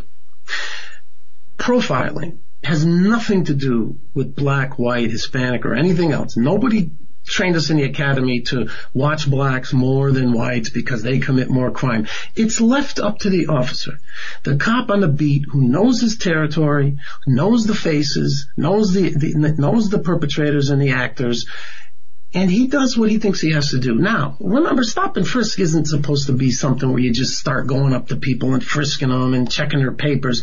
It really is up to the discretion of the officer, and it's only to be used when you feel it's absolutely necessary. Like if, let's say you're patrolling a beat and you know it's a known corner for crime and drug dealing. You see a guy you know has been arrested before, and you know, you see his activity, you see how he's acting, you, you, know, you know where to look for bulges, ankle holsters, or even bulges for, for, for guns and, and stuff like that. So, you know, you decide, like, should I go up to this guy? Should I search him? Should I, you know, should I check him, uh, for my safety and for the, for public safety? This isn't, remember, this isn't like a violation of the Second Amendment where good people are walking around. Now you can say that, but if you start protecting guys like that, then it just never ends. But the problem with stop and frisk is they're trying to turn it into some racially charged uh, thing where cops are targeting blacks. So now they want to turn it to well, then you should stop an equal amount of white guys, even if they're not a threat, or granny walking down the street just to make it PC. Well, that's ridiculous. Right. You, You said just- best. Profiling has nothing to do with race. It has to do with uh, what a, a trained observer uh, looks for as indicators of, of crime or possible crime. And as you said, a, a good cop knows the faces, knows the territory, knows you know the the activities and, and behaviors that go on. So it's it's uh, I- as you said, it's up to the, the cop's discretion. But they've demonized this, even in the wake of 9/11. Uh, when we, we saw the worst terrorist attacks on our nation, they went after the profiling right. which really and I didn't understand. and I understand that you're against the profile, and, and really, the profile isn't really supposed to, isn't meant to take away the rights of people. Believe me, cops do not want to patrol the streets taking the rights away from people. uh, But uh, just, uh, uh, I'm sorry, just a point of clarification.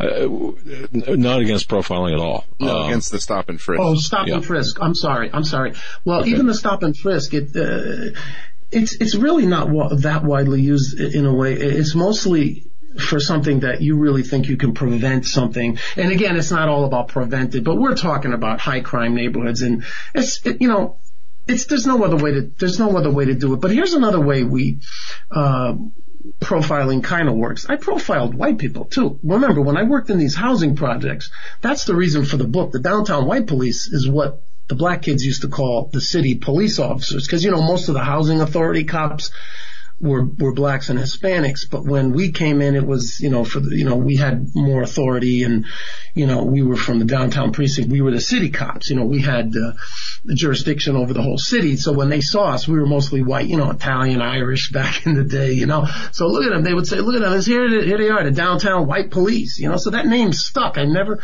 I said, I, I, ever since I heard that, I said, no, I gotta use that somehow. And I ended up using it. But so at the profiling, I profiled white suburban teenagers and young people coming into the projects and saved their lives. You know why? Because they were there to buy drugs. So I would pull over white kids and say, what are you doing here? Now that may sound not very nice or PC, but when you realize how many of those white kids were killed or robbed or beaten up in these projects while buying drugs, then I think a, a parent of those children would be very happy for cops to stop them and send them on their way. So we'd stop them. We'd say, what are you doing here? Oh, we got friends here. I go, no, you don't. You don't have friends here. You're here to buy drugs. You know, you know what? Just get the hell out of here before, before you get pinched or before something worse happens, you know, because, and then we'd send them on their way and it, it would save them. It would save them going to jail and it's probably save them something even worse because a lot of these drug dealers, they see these stupid white kids coming in there from the suburbs and they pull out a wad of cash to buy some drugs. They think they're invulnerable. Then the, the drug dealers say, you know what? I'll just take it all. This, this jerk ain't going to stop me. and a lot of times they shoot these kids and they just don't realize the danger they're in, man. So we save their lives doing that.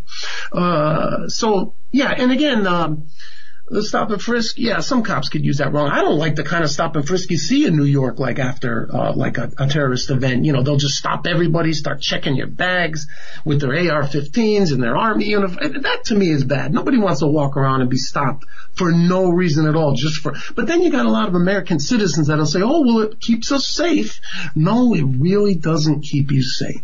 It really doesn't. It just gets you used to having no expectation of privacy or no rights at all. And that's why just because you're pro law enforcement doesn't mean you have to be pro police state, which is what they're leading to. Remember, Strong Cities Network under Attorney General Lynch, that oh, anti-American monster.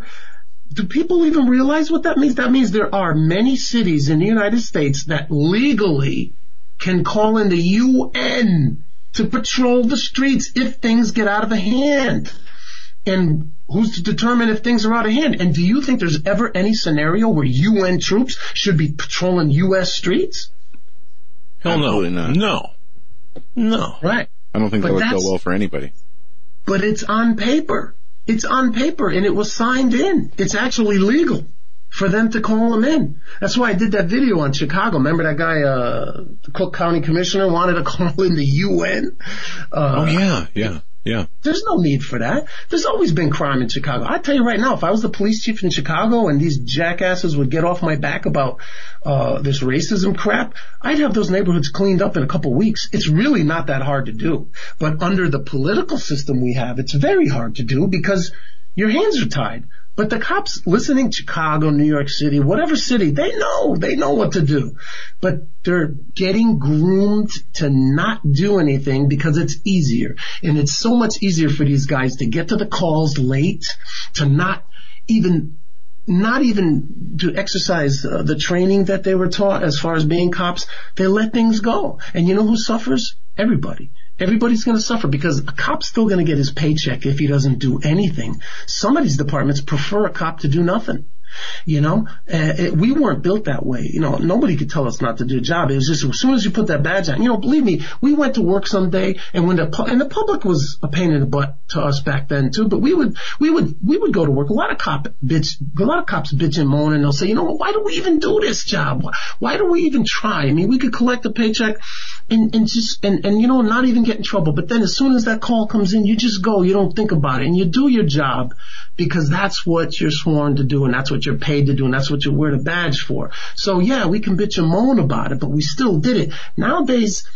It looks like it's just a lot easier for these cops, and I don't, I'm not condoning it. I'm not saying it's right, but I'm saying a lot more cops are willing not to do anything and allow this stuff to get out of hand because it's easier. They don't get in trouble. No lawsuits, no indictments, you know, no complaints against them. They just get there and they write the reports like good little uh, mm-hmm. police officers, but they do nothing. And then the public ends up hating the cops too because they don't do anything. So this is what they, this is what they want. And look at Baltimore. Baltimore was actually, I don't know if they put it through Baltimore PD. They want to make it so all the cops are responsible for their own, um, uh, liability. Uh, and if that happens, you know, where the money would come out of their pocket if they're found liable for something, people would think, oh, that's a good thing. Not really, because and a cop's going to say, well, if I'm not even covered by the city to do my job, remember they can file lawsuits. Most of them are bogus. So it's not like, oh, we're just weeding out bad cops. Not really. I mean, they file lawsuits for anything, even when you got to smack a guy around because he's resisting. But it's something that has to be done. Force has to be used. That's why you're trained to do it. So now these cops are going to say, well, I'm just not going to do anything. And who suffers? Then the black community suffer. Then they start complaining that the cops are racist because they don't want to do anything. So it's a, it's a vicious cycle. And that's what, that's what's happening now. We are talking with James Lancia. He's the author of a book, Downtown White Police. And I'm just, uh, you know, reading through this book here and there, and I can't wait to sit down and actually read it. I guess I'm to have to get, in, get into a brawl with the uh, studio boys here for it to see who's taking it home tonight. But no, Downtown White Police is the book. The website is red42.org. That's red, for, the numbers 42.org. Jim, what's the uh, meaning behind the website name? Well, um, we got a little radio show of our own. It uh, follows the political cesspool. It's FCC. It's a syndicated show. Uh, Red 42 was my uh, partner's uh, idea. The guy who I'm doing a radio show, Pete Stan.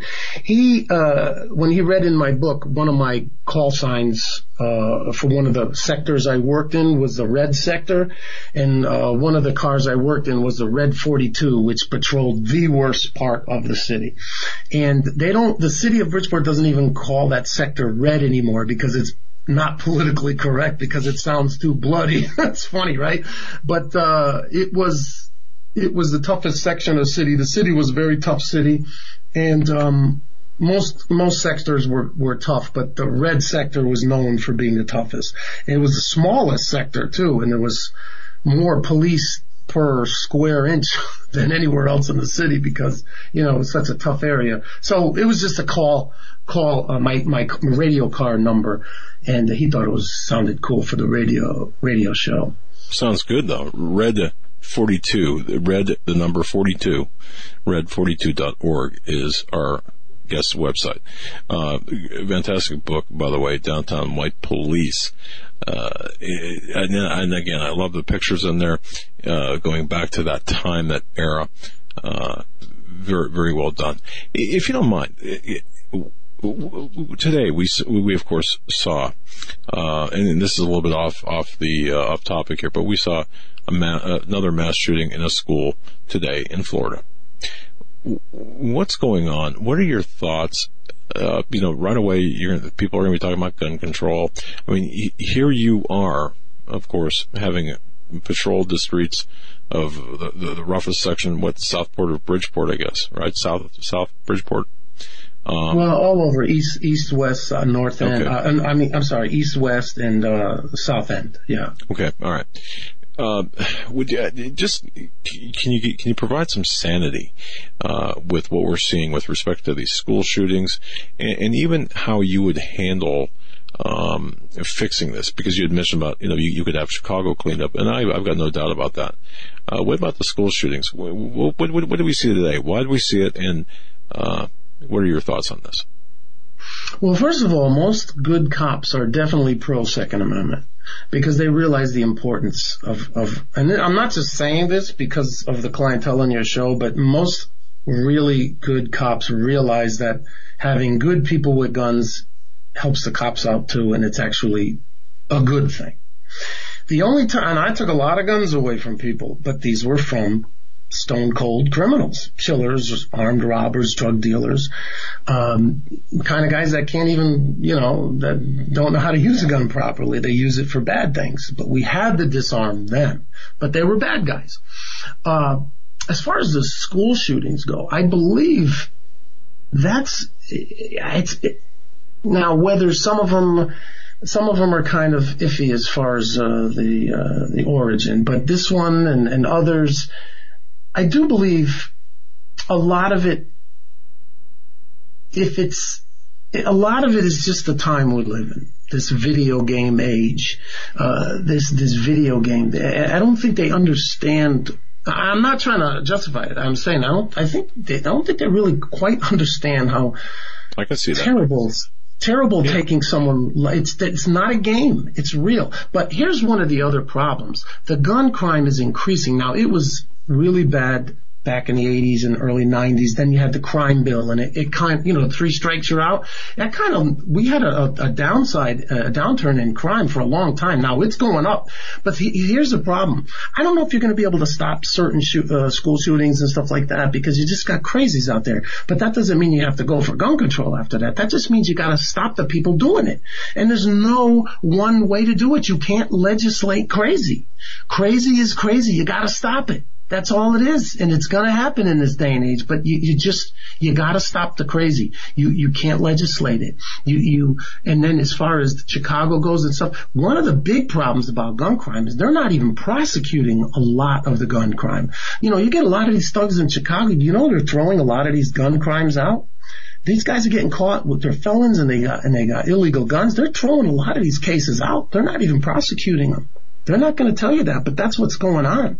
They're throwing a lot of that stuff out. Why? So these guys aren't. uh, just uh, they, okay. I mean, I I can't give you a good reason why, other than other than the incarceration rate for blacks is so high that they feel that you know there's just no other way to lower it but by throwing cases out because I see I can't justify it. It's wrong. And, and right. that's the problem. You got the new Jim Crow, which I kind of complete. I, I think if you read my book and you see my chapter on the new Jim Crow, I give you all the reasons why it's baloney.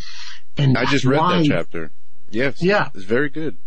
Yeah. And I debunked that. But the thing is, is, uh, the bad guys go to jail because they're bad, and that's it. And they're breaking the law. But the thing is, is they're they're really trying to lessen black crime.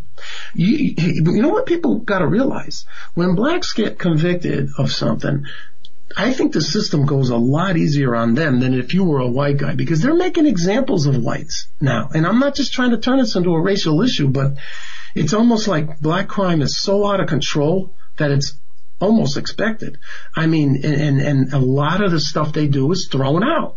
Now, this is a phenomenon that's really happening more now than it ever did, but but it's it's it's really happening. You ask any of the public defenders or even some of the prosecutors out there, and it's it's widely known that in, in Chicago and a lot of other major cities, they'll throw some of these cases out. They may take a certain a lesser case and. Uh, you know, or, or just charge them with you know with the assault rather than with the with the illegal gun. But they're throwing a lot of it out because there's so many of these guys carrying illegal guns. But that's what emboldens them to do it. Here's a prime example of what we did when we were caught. When we were in a tactical division, we would really go after the drug dealers and everything. So we'd see them all on the corner. There'd be like 20 of them lined up. So we'd go up to them and we'd search them.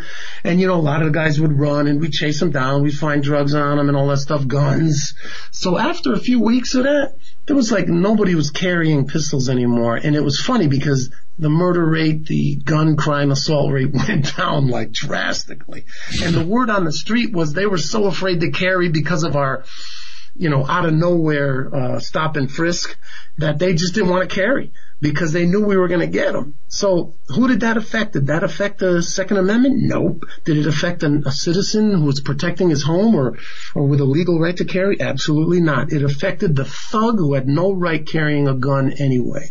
And a thug that would no have no problem shooting anybody who gets in their way. So the, we the, that, that was based on your profiling, though, in a good way. The, the, the profiling of behavior, profiling of hey, this doesn't fit down here, or, or um, so, so um, am, am I right with that? Absolutely. It's, okay. So instead of see, here's what they say. They say racial profiling, but it's not racial profiling. It's criminal profiling.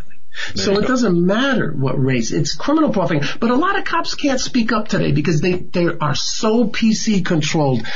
I've never seen cops so controlled in what they could say ever. I mean, literally, they can't say anything. So it almost, the public looks at the cops as like part of this thing and say, well, these cops don't say anything, so they're part of it. No, they just can't. They get fired or they get all kinds of retribution. It's, it's unbelievable to control that, uh, the upper echelons in the police department or the political parties in the, in the cities have over these cops.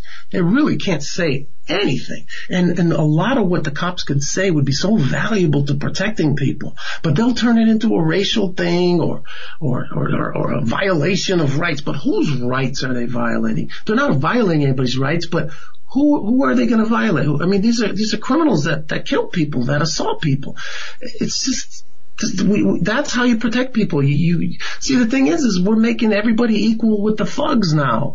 We're, we're like putting them on this status. We're, we're glorifying them, just like uh, my my book said. We're glorifying. We're making them sound like. There's a chapter in my book where I, I'm talking. I'm talking to my captain, and I'm I'm saying these are not oppressed citizens. These are criminals.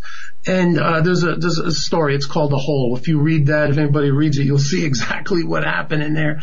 And uh, it's it's a great analogy to what's going on. And that's the one thing reason why I wanted to write the book because what I experienced and what I got, what I remembered and how I framed it and put it in and pieced it together was is so significant today because it kind of lets you see exactly how you can handle things today. But I'm I'm telling you right now, the way things are so PC out of control, I don't see any good coming out of anything. I mean, I see it just getting worse until something drastic happens. But the problem is, is it's not about saying, oh, all, all cops are heroes or we got to just give the cops whatever they need to fight crime.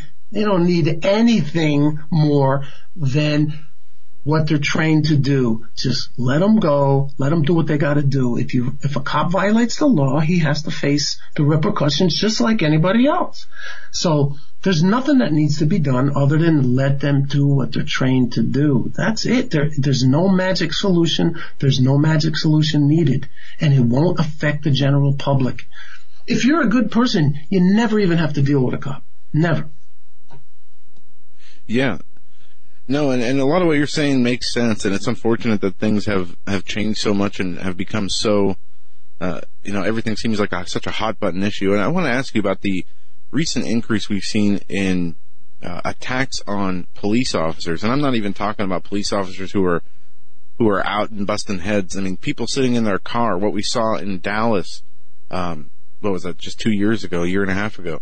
We've seen such an increase on ambush attacks on Yeah. police officers. Assassination. Do you think that this is because of the the media and their uh, twisting and, and painting the cop as the enemy every time there is a an interracial shooting that is blown out of proportion? What is causing the people to become so emboldened against police officers like we've never seen before?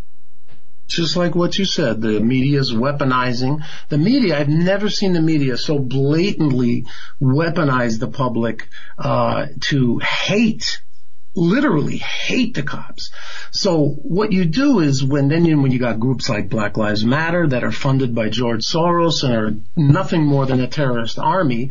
So when you weaponize those people and you give them some sort of righteous agenda, in the twisted agenda, you know, they think is righteous, oh, based on racism and, and when the media backs it up and how many politicians back it up? I mean, Black Lives Matter was was a guest of the former President Obama's many times, so they kind of gave him legitimacy.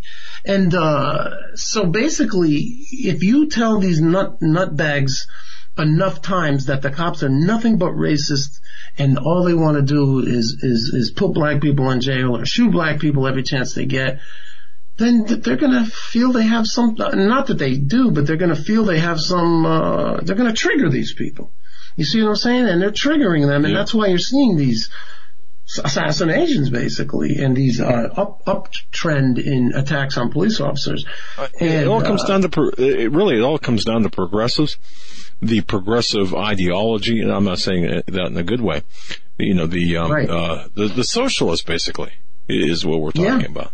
Yeah. Oh, yeah. Right. They're creating, they're creating a scenario on the streets that is going to be unbearable pretty soon. See what they're doing, whether it's by design or partial stupidity, is they're going to create such a bad atmosphere of crime that the good people in this country are going to welcome a militarized police force as as the belief that that's the only way you could combat the situation that has evolved from this ideology.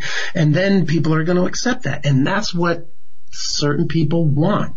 They want that federalized or militarized police police. And I know it sounds crazy, but it's absolutely true. And uh, that's what they're leading to. Because remember, these that's how you control control people and control things. I didn't want to get into deep into why they want to do it. Same reason why Attorney General Lynch would sign uh, a treasonous having the UN be able to patrol America. Why do you think she would want that? Why do you think without us agreeing to it. Why do you think that they would ever want UN troops on, on streets? So they're creating this. I mean, just look at the Kate Steinle and the sanctuary cities. I mean, that's not America. Those places are so dangerous right now. And those illegals are so emboldened that you're really not safe anywhere in those places. Or you're exactly right. Yeah, yeah, it's it's ridiculous. But by the way, um, our guest's Twitter feed is at James underscore Lancia. So, um, and follow him on Twitter. But his book, Downtown White Police, is available on Amazon. It's, um, tell you what, it's, it's, it's a, it's a great book. Uh, and again, I, I like those pictures. I mean, it takes me back yeah, to that, that, some, that day. You were a bodybuilder. You well, I, well, yeah, I worked, I worked out, you know, I hit the bag and, uh, you know, you, you really, you really don't feel comfortable going out there without being in shape because literally we were rolling around the ground with a lot of people and, and there was so many fights for your very life. It, it really is that bad, especially when you're a cop that gets into it. I mean, see, you can be the kind of cop that stays out of trouble and you'll be fine most of the time, but you can't you can't avoid it. But the way I was, I was an uh, I was an aggressive cop. You know, I went after the bad guys. So you're gonna you're gonna have a lot more encounters, and you, you got to win those encounters because you'll you'll be dead or you'll be seriously hurt, and that's how serious it is. So you got to be on top of the game there. You got to be stronger, faster than anybody else. And it sounds like the Wild West, but you got to be faster on the draw sometime. It's that crazy. It was that crazy. And I tell you what when you're in shape or when you're uh, when you have the reputation I had, most of the criminals didn't ever want to mess with you. They'd run before you ever get near them because, you know, they know who to mess with and who not to mess with. But then you always get those. And one of the things we had to deal with were crowds, crowds of blacks, minorities that would throw bricks at us and, and threaten to shoot us and, and, throw bottles and try to take prisoners away. I mean, it was, it was a different time. It, it, was a crazy time. And that's why I like to say, don't get into the impression that everybody thinks it's so much worse. A lot of guys will say, oh, you were a cop back in the day. The crime wasn't nearly as bad. Well, let me tell you something. It was worse. Did you know that New York's homicide rate this year was the lowest it ever was? It was four yeah. to five times higher back in the 80s every year. Yeah, 2,500 plus murders in the midst of the crack epidemic in New York City, and it's down below 500. I remember being right. in New York City and watching the, uh, uh, watching the, the, they would have the murder count on television.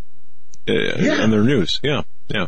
So it's not like, but I'm not saying things aren't bad, but it's not that bad where you have to change fundamentally law enforcement. That's why the book is so important. Now I'm not trying to push the book, but what I'm trying to say is this isn't just a cop talking about back in the day in the Wild West when he gets to have some fun being a cop. This is when things were really nasty, man. You know, you had the Black Liberation Army targeting cops, killing cops.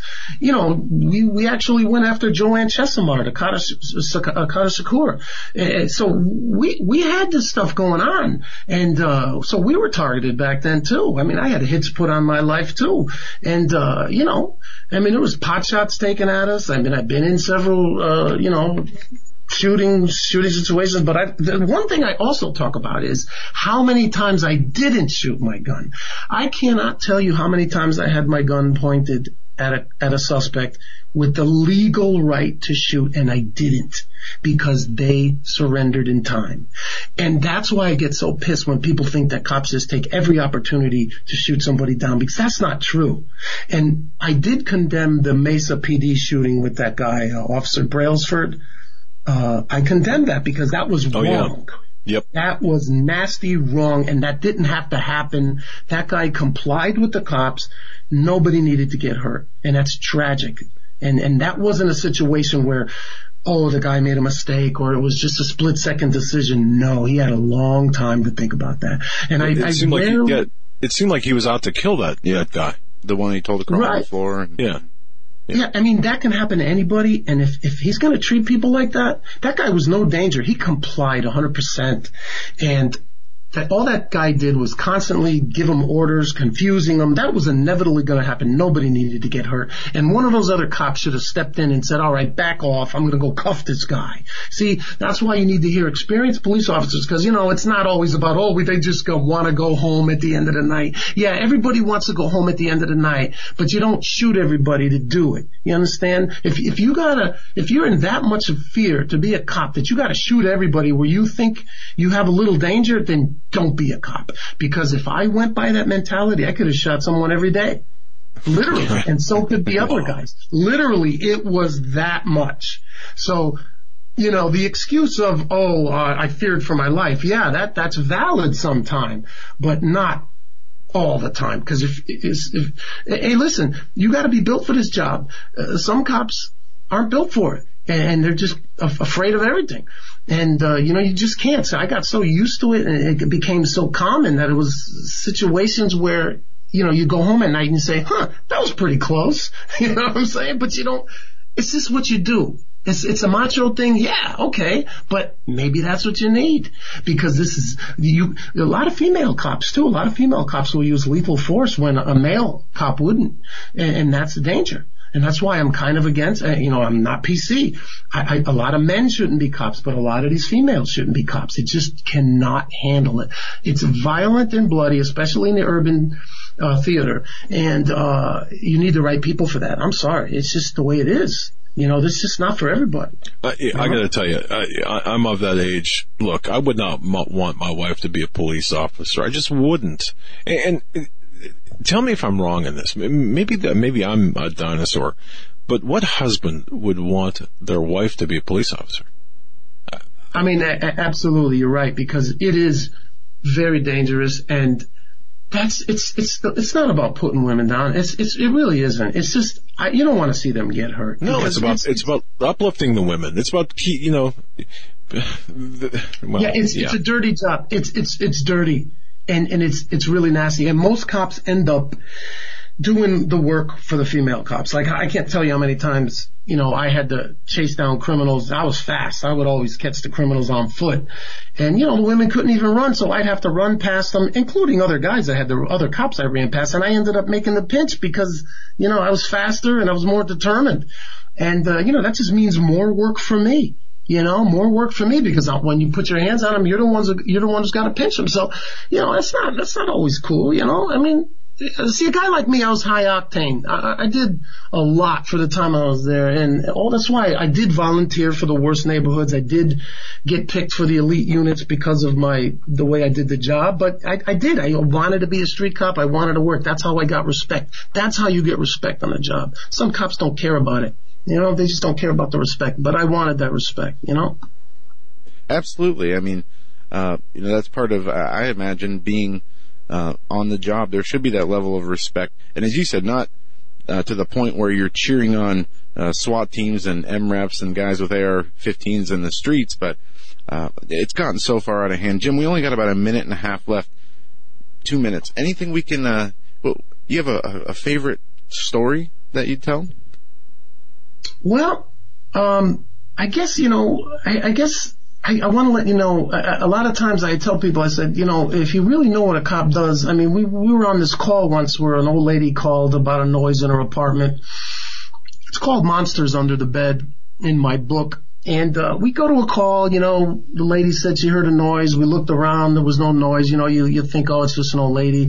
We were going to leave and she told us to, you know, to please check again. And we did. We gave her that extra little effort and it turned up saving her life. I don't want to spoil the story, but, uh, it, it, it's just that little effort, you know, as a cop. And, and I want everybody to know that there was a time when cops were the good guys. There's always been rotten cops. There's always been dirty cops. There's always been corrupt cops. But honest to God, most of the people, especially when I was a cop, most of these guys just really wanted to be the good guys. And I know that sounds corny, but it's true. We were the good guys. And I would like to see it get back to that. Amen. Uh, we do hope that you'll come back with us. We we just we we love talking to you, and we love your perspective on on uh, on the police as it is today versus as it was and as it should be. So, uh, would you come back and visit with us again sometime? Absolutely. Anytime you want me, you want to talk about something current, you want to talk about anything you want, you just give me a call and I'll be there.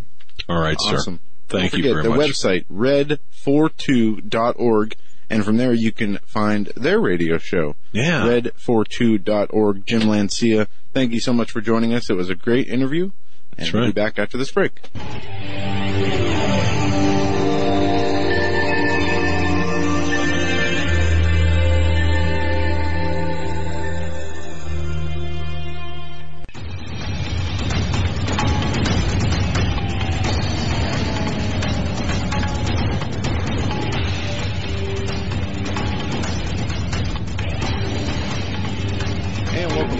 Third and final hour on this Wednesday, Valentine's Day edition of the Hagmann Report. Each Wednesday in hour three, we are joined by Pastor David Lankford. And, uh, Pastor, I had a chance to go back and listen to, uh, the last time you were on. And, uh, I, as I was putting up the video, I was listening to it. Time disposal. Time disposal, yeah. Isn't that, that was something? such a, a, great message after I listened to it again. I don't know, I, it didn't hit me the first time around the way it did the second time, but it's great to have you back. Unfortunately, we have, uh, you know, the news of this latest shooting in a high school in southern Florida, where 17 have been reported dead. The shooter is in custody, and very rare uh, with these mass shootings, the shooter is alive. Uh, which is pretty interesting. I don't know what we'll be hearing about that. But Pastor Lankford, it's great to have you back on the show. Excuse me, uh, Joe and Doug. It is tremendously a a great joy to be with you guys tonight and with the listening audience. And before we proceed, I, I, I would like to pray for the families. Uh, I know in my heart, I know in my mind, I have no idea uh, the pain, the suffering, the vexation, the torment that many of these families are facing, and it's such a grave tragedy. And you know, I, I cannot empathize, I cannot sympathize enough because I've never been or faced anything of that magnitude. And uh, just a few minutes ago, I was watching a little bit of Fox News, and you know, it remains a crime scene, and many of the decedents uh, remain lying all over the floor. So, if it's okay, uh, I'd like to take a moment to pray uh, for these Absolutely. families and for our nation and for our president, because the devil is is on a rampage because of the direction God is desirous to take our nation. I said uh, a year or so ago after the election, no one in this country that is a liberal uh, that wants to see our nation bring in more and more immigrants illegally. Uh, they they don't seem to have the correct mindset for what's taking place, and this is nothing but full blown opposition, obstructionism to try to destroy America, and uh, we'll we'll talk some more about that tonight from the 17th chapter of the book of Acts and try to give some clarity there. But I just want to take the opportunity to pray for the families tonight. Heavenly Father, we humbly come before your most holy throne. Lord, you admonished us to come humbly and also to come boldly before the throne of grace that we might find mercy to help in the day of trouble. Father, I cannot grasp or understand the, the gravity of the hurt that these families are suffering tonight. How that when they embraced their children, hugged them, kissed them, spoke words of love to them, that they would never see them again. Lord, we know that we are living in perilous and dangerous times. And you said because of the perilous days that men's hearts would fail them for fear, because of the very things that would come upon the earth in the last days. Father God, we ask you tonight to bring comfort to every mother, to every father, to every sibling, to every grandmother, to every grandfather, great grandfather, great grandmother, the aunts and the uncles and the nieces, the nephews. Lord, we just ask that somehow in this tragedy, and we know this is not of you, this is the work of the enemy. Satan comes for to steal, to kill, and to destroy. And evil is only exercised in this earth because we have allowed the standard of righteousness to be trampled under our feet. Lord, I just ask you tonight to touch the church with a fresh anointing, with fresh oil, that the church of the living God might arise to the occasion, and that we would wield your word as a two edged sword in the face of our enemies and the face of our opposition. Father, you said, Call unto me, and I will answer thee, and show thee great and mighty things which thou knowest not. Lord, we don't have the wherewithal tonight to overcome this kind of evil within ourselves. But I know the God that we serve has all power in heaven and in earth. Lord, you can take all of these tragedies and turn them into a blessing, turn them into a move of God that is unparalleled to anything we have ever witnessed. You could take these young people that are alive tonight in Florida that have been so gravely impacted by this sordid, demented, twisted act of evil and ignite a revival in the remaining young people's hearts where they demand the right, the liberty to pray and to be able to call out to the only true and living God because they know that, Lord, you are the only shepherd. You're the only shepherd of the souls of men. God, I invoke the anointing of the Holy Ghost in those children, those young people's lives tonight, Lord, that they will arise as a group of young people and declare they want to hear the word of the Lord and they want to be able to pray with liberty and give them that opportunity, Lord. Smite down the wicked, Lord. Remove the wicked hands they keep the righteous hands tied. Give us a deluge, a freshet, a flood, Lord, of your spirit, I pray. And, and I just ask you, Lord, to touch every home tonight.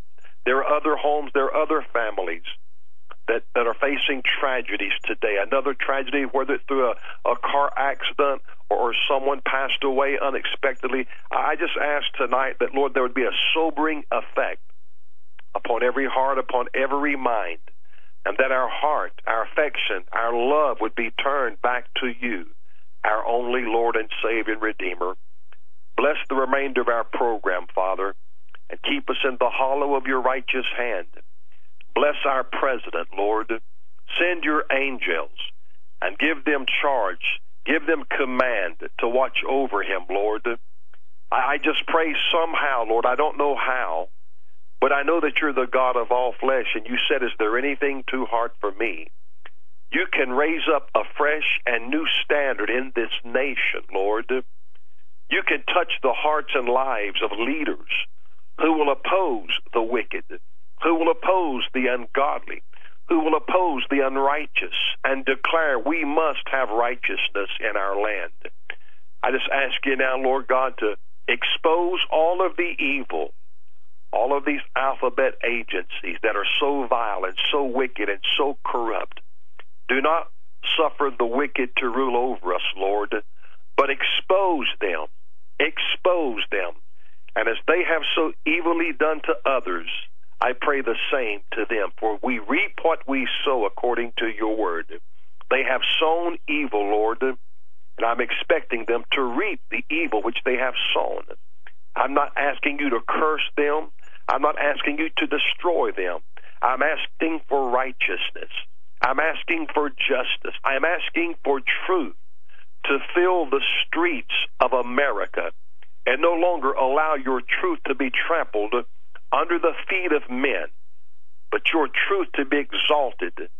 Just like every time when someone in the military raises the flag of the United States of America, I play the, the, the, the flag of truth, the flag of righteousness will be raised up, Lord, as a beacon, as a light to this nation again, afresh and anew, and cause conviction, Lord, Holy Ghost Spirit filled conviction to smite the minds of the wicked, that they can no longer live within themselves, that they must repent, like it was in the days of Smith Wigglesworth. When he would get on a bus, Lord, and people would start weeping and crying, not understanding what was happening, but the power of God was convicting them of their sins, like the Welsh revival, wherein people begin to pray and they begin to cry out to you, Lord. And all of a sudden, bars and nightclubs and houses of prostitution begin to shut down, Lord. You're the same God that did those things then. I believe you can do those things afresh and anew with us. Keep us, Lord, and watch over us.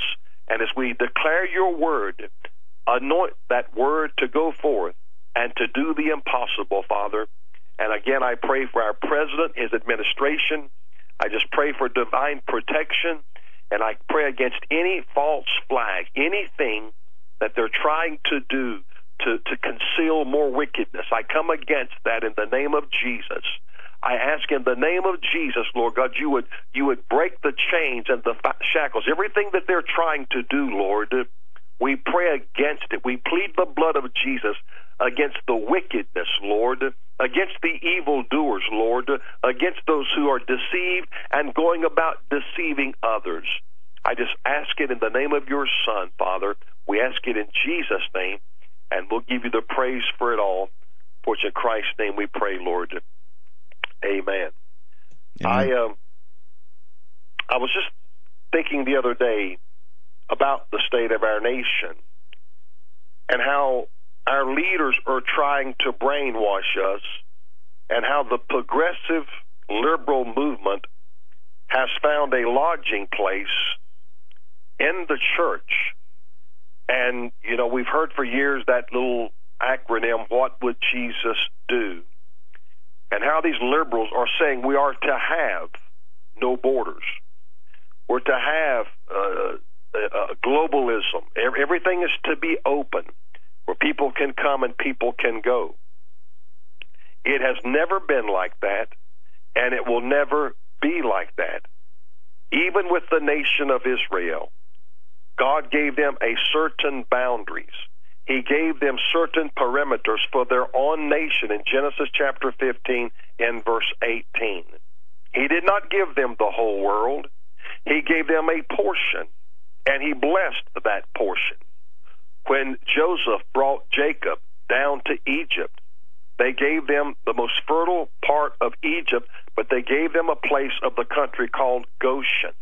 They didn't give them the whole land of Egypt. And then when we go to the the New Testament and we look at, at how God would address that in Acts chapter 17 and verse 26, he does say this, and hath made of one blood all nations of men for to dwell on all the face of the earth, and hath determined the times before appointed and the bounds of their habitation. Now, that word habitation in the Greek literally means their residence. So, when Paul says here, and hath determined the times, in other words, it's already been predetermined where we will live. Uh, you know, some people has been afforded the opportunity to travel all over the world and uh, to live in different portions of the world. I've I've never uh, been afforded that opportunity. Uh, I've only lived in the state of North Carolina. I've been out of the country. I've been to just about every state in the United States. I've been in many different places, but God has determined the times. And that, again, that's that Greek word we talked about last week, uh, chronos and kairos. This word here, times, is the kairos. So God hath determined the foreordained appointed time. And that's what he says. And hath determined the times before appointed. It's already been predetermined and already the time has been appointed. It's like uh, you make an appointment to a dentist and then you have the appointment time. You you make the time uh, today, and but the appointed time is not for two weeks out. And then he concludes with and the bounds of their habitation or the bounds of their residence. And in that place, he says in verse 27 that they should seek the Lord, if happily they might feel after him and find him, though he be not far from every one of us. So wherever and whatever the the boundaries that God has set is the place that we are to live, and we are to live in peace and solace, and and we're also to be in a place that we should seek the Lord. And and and and Paul said, if happily or truly, if we will just simply feel after God, and the word feel after there in the Greek means just to literally grope, eh, like a, a, a, somebody that's in the dark, they grope. He said, you'll find God. Why? Because he said, he is not far from every one of us. God is always just a mere prayer away from each and every one of us. So we, we see these things happening in our nation. And I know people don't like to be realistic anymore. Uh, people don't like to look at things for what they are. Uh, but this is a murderous human being. There's no doubt in my mind. Uh, this Nikolas Cruz is, is a demon possessed young man. I would dare say he was heavily involved in video games because these video games, uh, to my understanding, they're becoming more realistic than ever before. And uh, you you score points, you know, winning by by killing. And uh, I think it was ABC today or, or later on this afternoon. Uh, there have been like 300 mass shootings in the last three years. Um, when I think of, of course, a lot of them are, are small, two, three, four uh, the FBI debates mass shootings, mass murders. What's what's the difference? Mass killings. Uh, what we have is a spirit.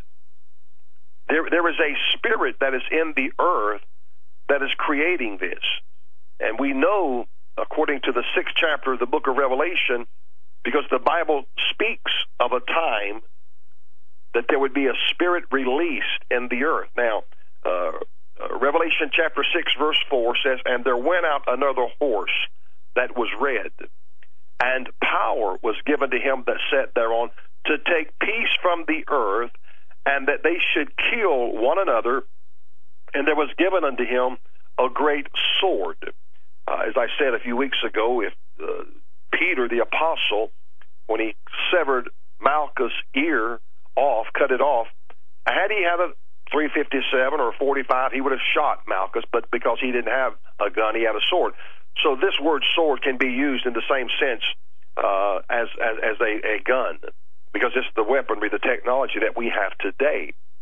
And so we're watching a spirit, a spirit that is taking place, and the earth uh, is convulsing, the earth is hemorrhaging, uh, the earth is very uncertain, and we, we've gotten so far removed from the old ancient landmarks. You know, when I was growing up, you know, Doug, we we we, we got whippings.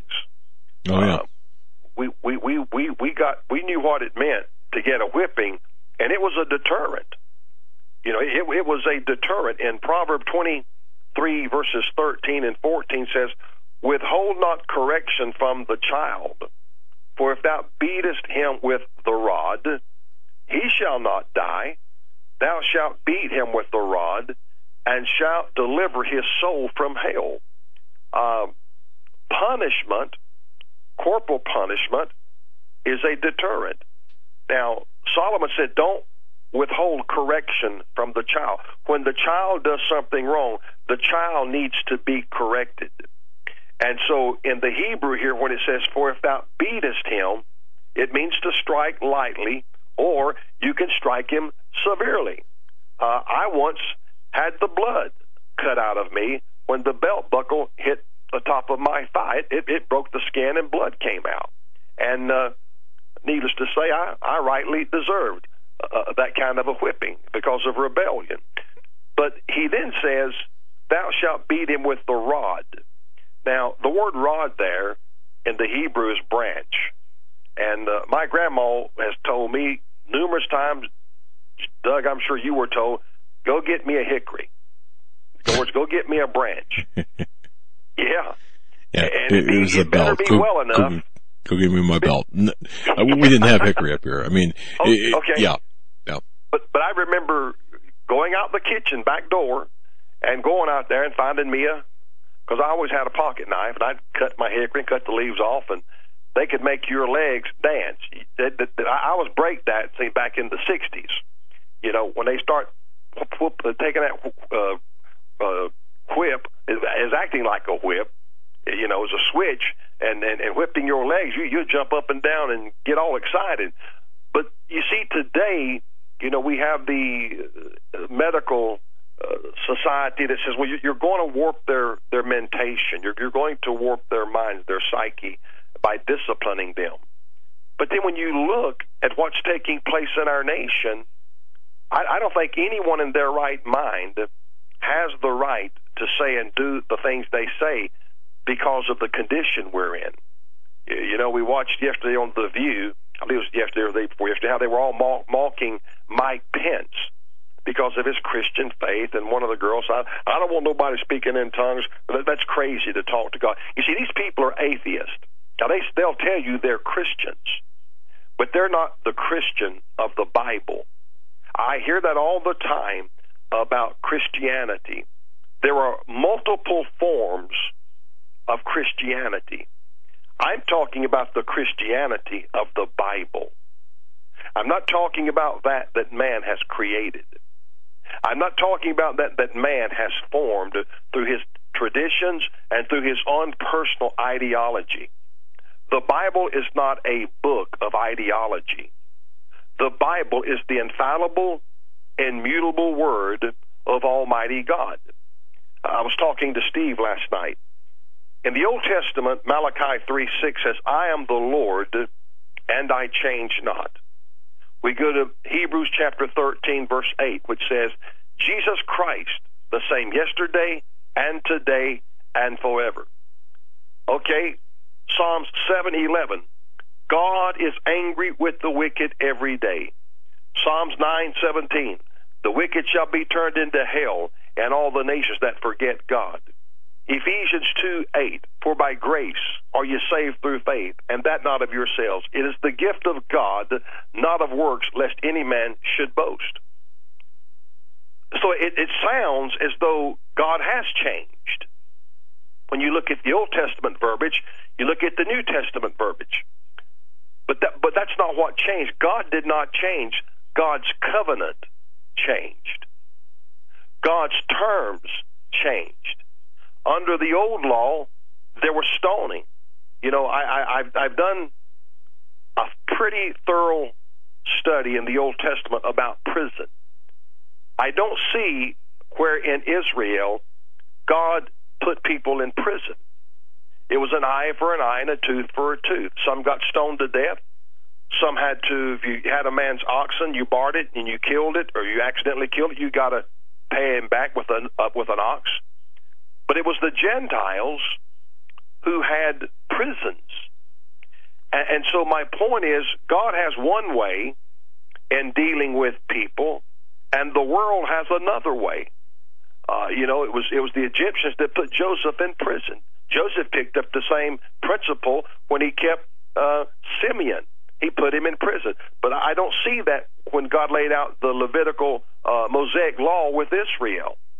And so my point is, when you see God in the Old Testament, you see Him with a, a, a an existing covenant. When we go to the New Testament, here is another covenant. God Himself has not changed. God has not become a liberal. God has not become passive. Uh, God has not become dumb. What happened? The covenant change that God had made with man. You see, and that's that's that, that that's what we need to understand about God.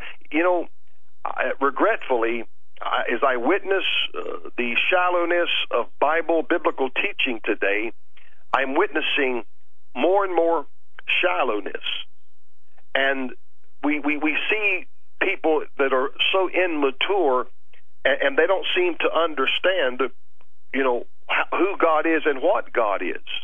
Um, God has always been just. Now, uh, that would be probably one of the hardest things for us as human beings to understand the justice of God in the Old Testament and the justice of God in the New Testament. When they brought the woman called in adultery and brought her to Jesus, they all brought their stones, and what were they going to do? Well, they were going to kill her. But see, Jesus was bringing us into a new covenant. And so he knew she was worthy of stoning. But the hypocrisy of that was where was the man? Where was the man? Now, to show you the dichotomy, uh, in Matthew uh, chapter 5, verses 27 and 28, ye have heard that it was said of them of old time. This is Old Testament, Mosaic law. Thou shalt not commit adultery verse 28. But I say unto you, that whosoever looketh on a woman to lust after her have committed adultery with her already in his heart. Now, under the Mosaic law, you had to physically have intercourse with the party to commit the act of adultery. Under the New Testament covenant, you don't have to do that. All you have to do, Jesus said, is look on a woman to lust after her, have committed adultery with her already in his heart. So under the old covenant, you had to physically do the act. Under the new covenant, this is why grace is so more far reaching and far demanding. Because now you don't even have to do the act. You just lust in your heart to commit that adulterous act. You know, you premeditate, you predetermine, you you set up a tryst, uh, whatever. Jesus said, you've already committed the act. See, so God does not change, and I know we we we we we, we can't in our finite mind often understand the magnitude, the gravity of that, but God is the same.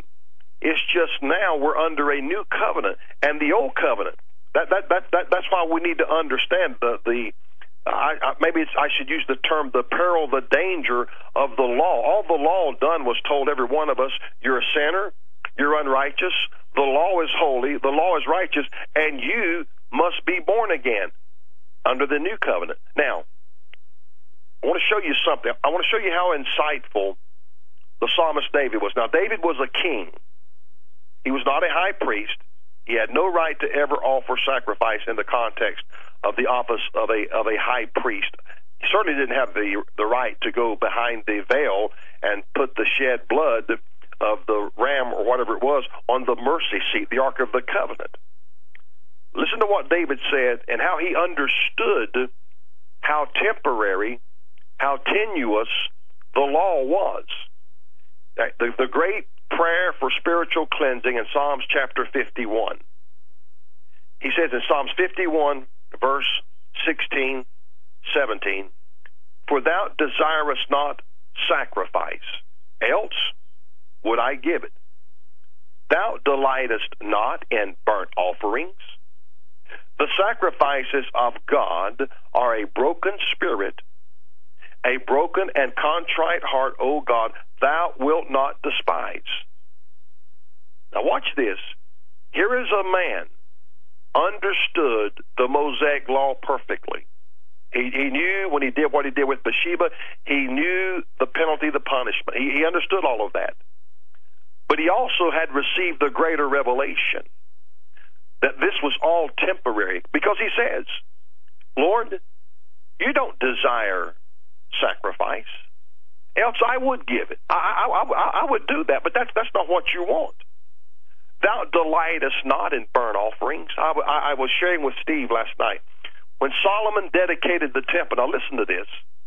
When Solomon dedicated the temple in Second Chronicles chapter 7, he slew 120,000 sheep.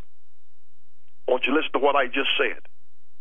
He slaughtered, he butchered, he killed 120,000 sheep. He also sacrificed 22,000 oxen. Now you have 144,000 mid-sized to large animals. The oxen, of course, were were larger. Can you imagine the enormity of that much shed blood all over the place? That's uh, I, un- too much to imagine. I mean, it, it would be into the thousands of gallons. I don't have a calculator here. I don't know how many pints of blood's in an ox, how many pints of blood's in a sheep. But I guarantee you, with 144,000 animals. And did you know what? You know what was? You know, I told Steve. I said, "This is what is so tragic. It didn't cover one man's sin. Everything that was done was substitutional.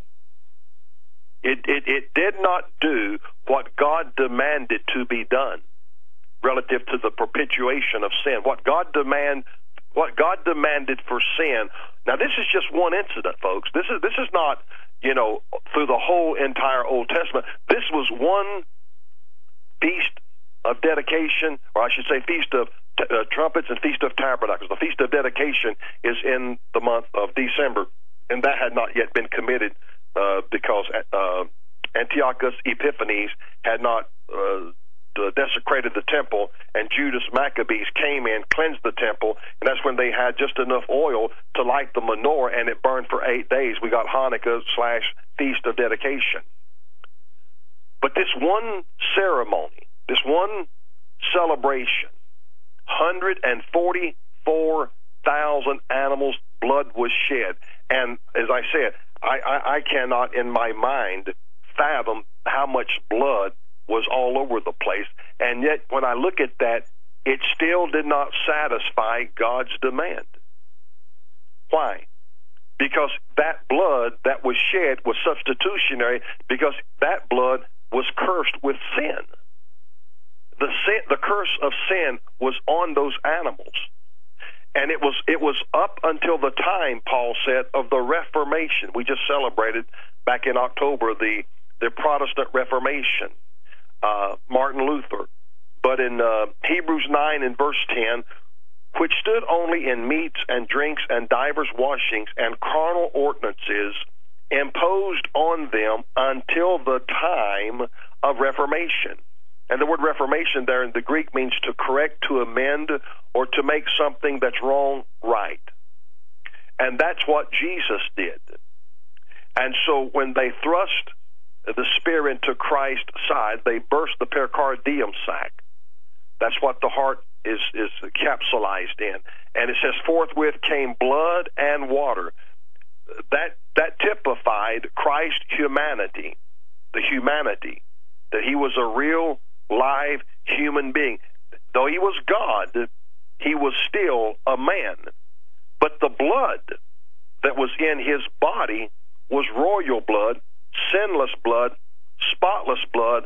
Therefore, that blood was able to atone for our sins. All, all the, it was probably in the millions of gallons of blood that had, without a doubt, been shed under the Old Testament economy.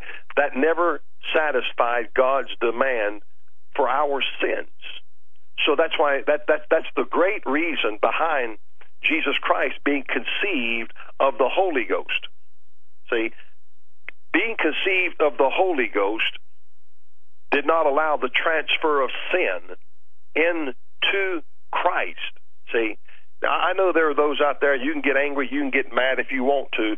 Mary had sin in her life. I know that's just going to make some people so livid and so mad, but she herself was not born of a virgin. He was. She was not. See? She was brought into the earth just like Joe was, Doug was, I was. See? But God used that humanity part, not the blood part, but that humanity part. So to uh, venerate her and to some capacity is, is, is wrong.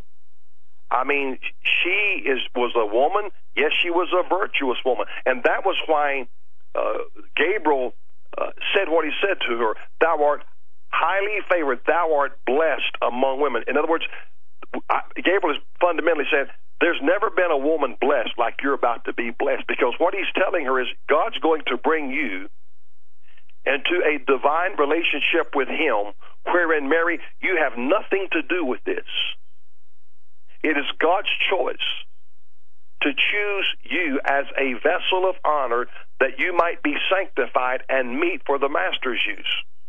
Uh, we quote that from Second uh, Timothy 2:21. If a man therefore shall purge himself from these, he shall be a vessel of honor, sanctified and meet for the master's use, prepared unto every good work.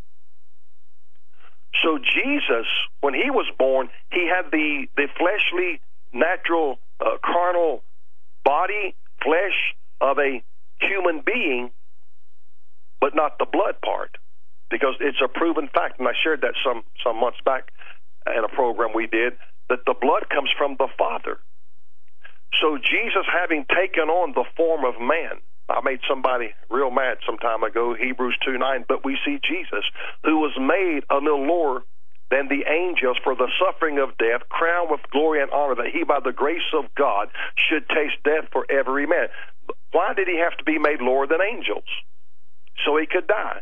Now, it did not take away from his deity. John 1:29. When John saw Jesus coming, he said, "Behold, the Lamb of God that taketh away the sin of the world."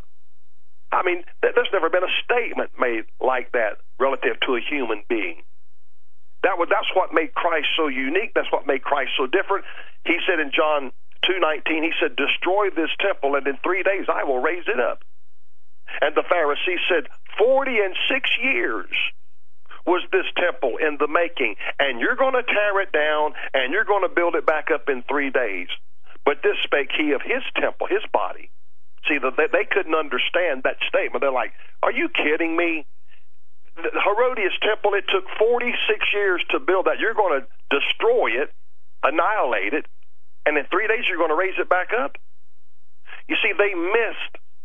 They they missed practically everything Jesus said. I know people say, "Oh, if I had lived back then, it wouldn't it have been great." Hey, the fear I have of that is you might have been like the rest of the Pharisees and Sadducees and says, uh, "Yeah, I've seen the miracles, but I still don't believe." you know they, they, they were blessed jesus said they were blessed they he said you have been able to see you have been able to witness these things he said but the greater blessing is in those who believe and have not seen well I, i've not seen the things that the disciples saw but i believe i believe in the lord jesus christ so this is why america has got to turn and and and christ must become the focal point. I don't I don't know how God's going to do it. I just know Acts two seventeen says, And it shall come to pass in the last days, saith God, I will pour out of my spirit upon all flesh. God the Father has a spirit. John 4:22 says, "Ye worship you know not what. God is a spirit, and they that worship him must worship him in spirit and in truth, for the Father seeketh such to worship him." So God wants us to worship him and he has a spirit. And so when I look at Acts 2:17, this is something extraordinary. I believe in the outpouring of the Holy Spirit. Don't get me wrong, I believe in that. But the scripture says that God's going to pour out of his spirit. And the fact that God has a spirit, God is going to do something extra. And it shall come to pass in the last days, saith God, I will pour out of my spirit upon all flesh, and your sons and your daughters shall prophesy, your young men shall see visions, and your old men shall dream dreams. I, I, that's why I prayed what I prayed tonight, these young people. God said, I'm going to pour my spirit upon all flesh. Then he says, on your sons and your daughters and they're going to prophesy. And your young men shall see visions. Your old men shall dream dreams. Doug, that's me and you. We're old men. but God is going to do certain things. And we must be in the place that we need to be in so that when God begins to do this work, we can be a, a recipient. We can be a part of what God is doing. Now, when we go back and we look at the book of Acts, chapter 2, we talk about Pentecost. Uh, in Luke 24 49, Jesus said, Behold, I send the promise of my Father upon ye, but tarry ye in the city of Jerusalem until you be endued with power from on high. Most theologians believe they went back to the upper room. They were there seven to ten days. They came upon the day of Pentecost. So when it says in Acts 2 1, and when the day of Pentecost was fully come, Every other Pentecostal feast was a type and a shadow. It was a prefigure. It was a foretelling of what was going to ultimately take place. So when the day of Pentecost was fully come, it says they were all with one accord in one place, and suddenly there came a sound from heaven as of a rushing mighty wind, and it filled all the house where they were sitting there appeared unto them cloven tongues like as of fire, and it set upon each of them, and they were all filled with the Holy Ghost, and began to speak with other tongues as the Spirit gave them utterance. Now, that that that lady, who I don't know her name on the View, she was criticizing Mike Pence for possibly speaking yeah, in Joy, tongues. Joy Behar, she said that it was like a mental illness Yeah. that he had, and that she she felt he was dangerous with his Christian beliefs. Let, let, let, me- let me let me say this tonight. I don't expect people to understand. I don't say this with arrogancy, God forbid. I say it with the greatest humility. I don't expect people to understand what I understand. Just like I wouldn't understand some of the things, Joe, that you and Doug, your dad, do in, in, in time past in, in, in private investigation and stuff. I wouldn't understand it. Why? I don't have the knowledge of it. But we've now got people.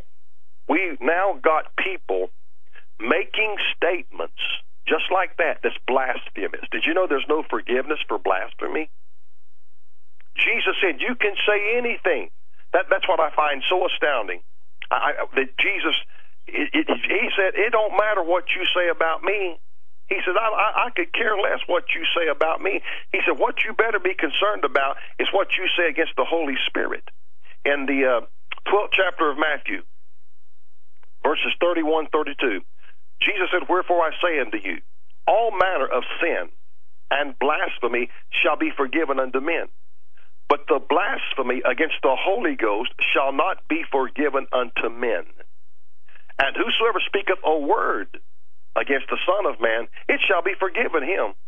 But whosoever speaketh against the Holy Ghost, it shall not be forgiven him, neither in this world, neither in the world to come. Someone sent me a video the other day, wanted me to watch it. This person was talking about Israel. They said God did not give them that land, the devil did. I thought, my God. You see, that's why Jesus said what he said. They were contributing the works of God to the devil, Beelzebub. If you don't understand some things in the Bible, you better be careful what you say. You better never think you're so knowledgeable, so so vast in your understanding that you can say, God's doing some things, folks, and to say that the devil's doing it, that's blasphemy. I'm telling you, people are losing the fear of God. If you don't understand something, just leave it alone. Don't don't you know? There's things I don't understand. I don't understand physics. You know, I, I don't understand these vast equations: x minus two times z, whatever. Hey, just leave it alone. Don't don't find fault in it because that's that's where you get in trouble. Jesus said, "You can say anything you want to say about me." I want you to get this tonight. You can you can castigate me. You can impinge my character. You can curse me. You you you can take the Father's name and try to damn me. He said, "Hey, I'll forgive that." But when you start contributing what I do to the devil, he said, "That's blasphemy, and it shall not be forgiven." Men.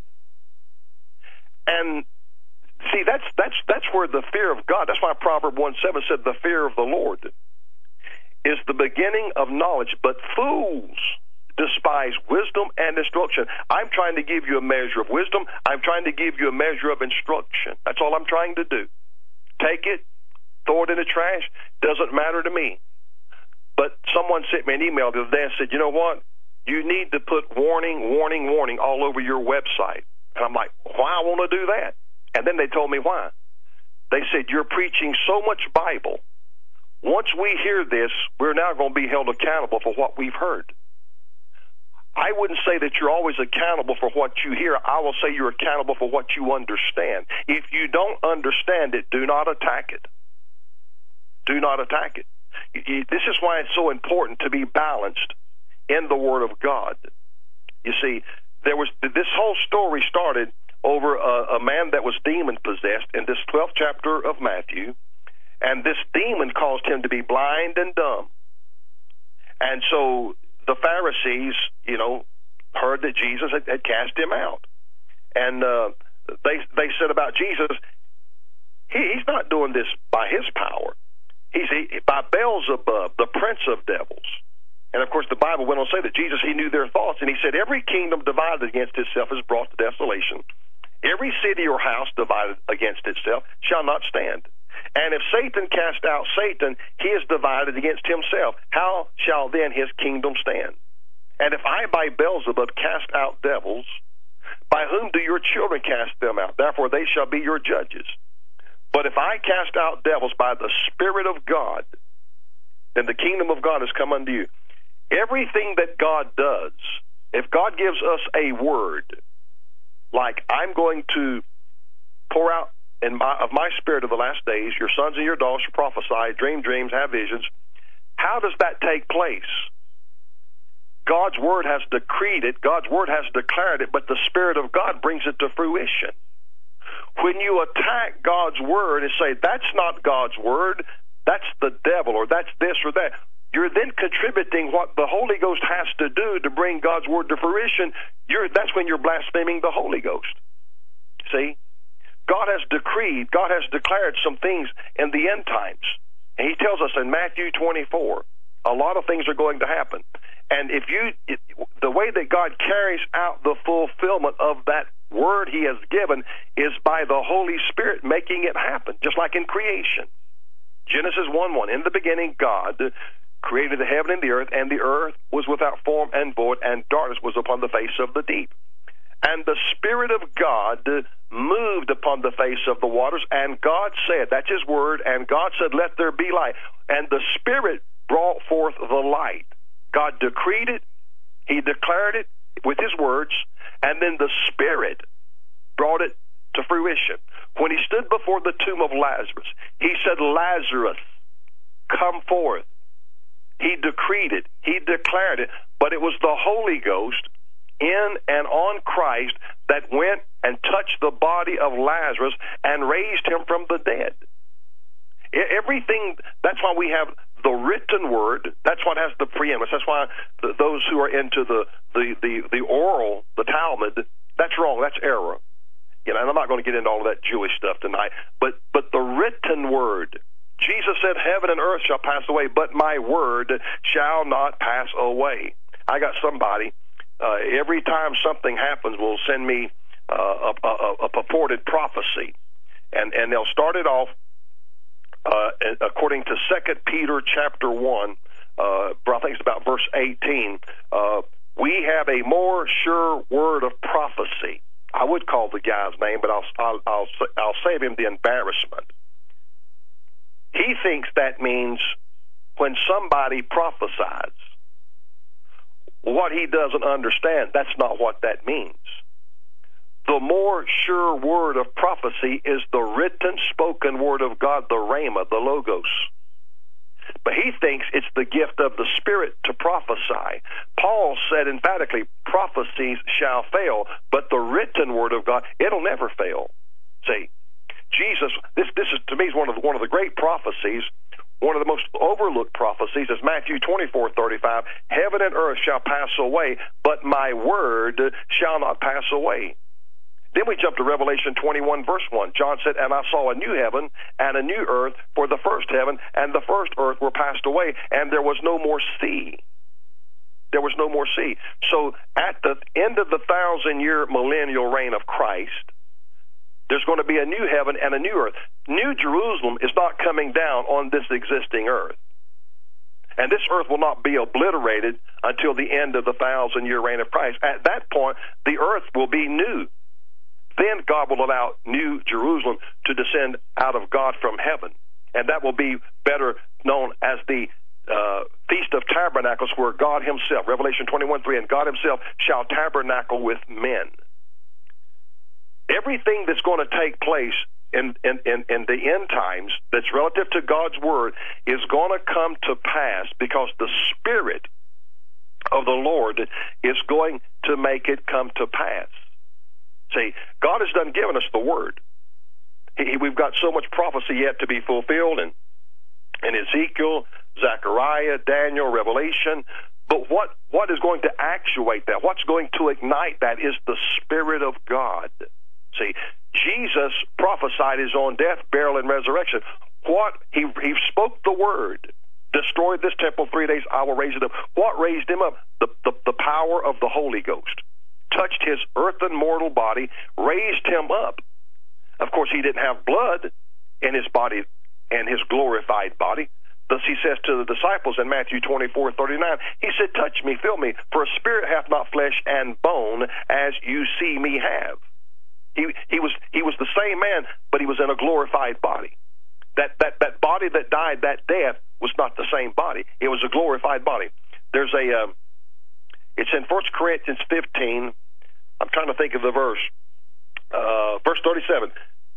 And that which thou sowest, thou sowest not that body that shall be, but bare grain. It may chance of wheat or some other grain. In other words, all of those of you who've ever planted a garden, when you put that grain of corn or that green bean seed in the ground, that's not how it comes up. It went in there a little kernel. It went in there a little kernel. But it comes up this it's hard to imagine that big old five, six, seven foot stalk of corn was once a kernel. And so you go to the next verse, 1 Corinthians 15, 38. But God giveth a body as it hath pleased him, and to every seed his own body. Every one of us are a type of seed. And, you know, most when they die, they're buried. And we're sown in the ground. And we are sown, Paul said, in corruption. We are sown in dishonor. We are sown in weakness. But he says we're going to be raised incorruptible. Instead of dishonor, we're going to be raised in glory.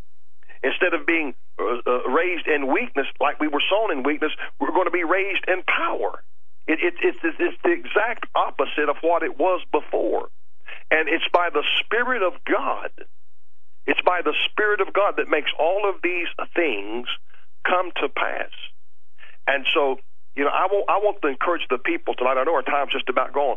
I, I want people to begin to focus on two things: the Word of God and the Spirit of God. There there are two parts to God's uh, truth. Let, let me say it that way: the Word of God is true, and the Spirit of God is true. Psalms 119, verse 160, David said, Thy Word was true from the beginning. Jesus said about the Holy Spirit in John 16, 13, Howbeit, when He, the Spirit of truth, has come, He will guide you into all truth. He calls the Holy Ghost the Spirit of truth. David calls the Word of God the truth. So we have two forms of truth. And this is why the Word and the Holy Ghost always bear witness. When somebody says something to me taken out of context from the Bible, I know it's wrong because I have another point of reference concerning the truth. Well, what is that? It's the Holy Spirit. It's the Holy Spirit. This is this is why we we, we the, Paul calls it bearing witness. There's there's there's the witness within, and that witness is your spirit that what you're hearing, what's being decreed, what's being declared is the truth. Uh, Romans eight sixteen. The Spirit itself beareth witness with our spirit that we are the children of God. I have a witness in my heart I'm saved. Not only does the Word tell me I'm saved, if I believe on the Lord Jesus Christ, I shall be saved, but now the Spirit comes along and gives witness in my heart and gives me that affirmation. Now, in your Bible, in Romans 8:16, the first word spirit there is capitalized because it's the Holy Spirit. The second word spirit there is is is uh, is not in a capital letter; it's in a small letter. Why? Because he's talking about your spirit. But now his spirit and your spirit have merged together as one because you have believed in the what the word which God has spoken. See, the jailer. Uh, he said, "Sirs, what must I do to be saved?" The spirit was already there. Paul decreed the word. He said, "Believe on the Lord Jesus Christ, and thou shalt be saved in thy household." He believed. He, the Spirit was there. They came together. He was saved. Paul, t- uh, he took the jailer took Paul and Silas home with him, bathed their wounds, cleaned them up, and his family was saved. Believe on the Lord Jesus Christ, and thou shalt be saved, and thy household. That was a type of a prophecy. Man, I'm, yeah, I don't know that, that uh, the jailer even knew he was going to take them uh, home with him at the time when he asked the question, "What must I do to be saved?" I don't know that he knew at that moment that Paul uh, was going to go to his house and they were going to get saved. But see, God knew all of that predetermined. So my point tonight is, I want you to be uh, on track, in tune, because when the Spirit of God begins to move, you want to be in the right place because the, the current is already flowing. It, it's kind of like the, the train's going to make a stop and pick up a crowd of people. Some going to get on the train, some's going to miss the train, some's going to be late. You know, I don't want to miss what God's going to do. And the only way I can not miss that is to be looking for it. You know, and if you're not looking for it, you know, it, it's just not going to happen. Doug, I'd, I'd like to say something uh, before I leave tonight. Uh, uh, February the 27th, I'm going to be in Dallas, Texas, uh, with Irvin Baxter, End Time Ministries, and we're going to do, I think, a couple television programs. I might be speaking there uh, on that uh, March the 3rd on a Saturday. Don't know yet, uh, but I, if I get the the place and the time and the uh, the church, I'll, I'd like to share that with the people. So if anybody's in Dallas sure. and I get to preach uh, at this particular church, I'd like to be able to share that information if it, if it works out for me. Sounds great. Well, that's, That- that's February 27th, you said. Uh, that's, Yeah, I'll be flying down then, and then Okay. on March the third, which is a Saturday, uh, the, the, the door may open up for me to be speaking at a church there in Dallas Saturday afternoon. I don't know the name of the church or the location yet. I, I will know tomorrow. And uh, I'd like, you know, it, in the event it opens up, there may be a handful of people that would like to come and, and visit with us in a church service on that Saturday afternoon. Sounds great. Yeah, keep us posted. We'll uh, certainly announce it, promote it, and uh, we'll- whatever we can Irvin. Baxter is a great man of God. Uh, he is a post-tribulationist. Uh, he's probably the only guy out there that I know of that he and I see 99.9% on Bible prophecy and the things that are taking place. And I have great admiration, great respect for him uh, because he is a purist like myself and a biblicist. If the Bible says it, that settles it. Uh, you can't add to, you can't take away. That's another danger because that's a type of blasphemy. Because God said, "I'll take your name out of the book of life." We we, we got to stay on track. We got to stay on track, and God has given us given us His word, and of course, understanding that word will help us to make the right moves and the right decisions. So let's keep praying for our nation and our president, folks. Amen. Well said. Pastor, as always, you're right on target, and thank you so very much. First of all, thank you for the opening prayer uh, for the uh, the victims and their families, and, and thank you for the the uh, uh really the, the sermon, a measure of wisdom and uh, instruction. You know, it, it's thank you. We we needed Brother, this. We all need wisdom. That's true. Man. That's true. In this world, everyone be blessed, and uh, God willing, we'll see you next week in the Lord. All right. Thank you. That's Have a good night, David. guys. Thank you. Good night. Pastor David Lankford, uh, the voice of evangelism.com. Uh, what, what a great man of God. And of course, uh, very thankful to have him on every, every Wednesday. And of course, uh, he announced he's going to be down in Dallas. So February 27th, obviously it's going to have to adjust the schedule then. No worries. Uh, boy, and if you're down in that area and he has the chance to preach, uh, we'll make that announcement. That would be Saturday the 3rd as well. So that's coming up just a couple of weeks from now. Yeah. So They'll be right around the corner. I want to thank, uh, I do want to thank, uh, Ger- uh, Gerald Celente and of course James Lancia for coming on. If you missed them, go back and listen to the full show. I want to thank everyone here from Jackie, Eric, the Tech John, Joe, and, uh, of course you, the listeners and supporters of our program. Thank you so very much for your belief in what we do and your trust in us. Amen. That's right. Don't forget to keep the uh, prayers of those in Florida or those people in Florida in your prayers, as um, it's a sad situation. They're saying that uh, the kids that go to the school that if they were to um, think about this, if they were to select anybody that they thought were gonna, was going to carry this out for years, that they would pick this kid. So why was nothing done? Exactly. and uh, he Yeah. was even disciplined for carrying bullets to the school and so much more. But uh, obviously, changes need to be made to make sure things like this don't happen. And we'll be talking about this for the rest of the week. Yeah, I'm sure. Keith sure. Hansen tomorrow with Keith Hansen especially. Yep. So that'll do it for us tonight. And have a great evening. We'll see you back here tomorrow.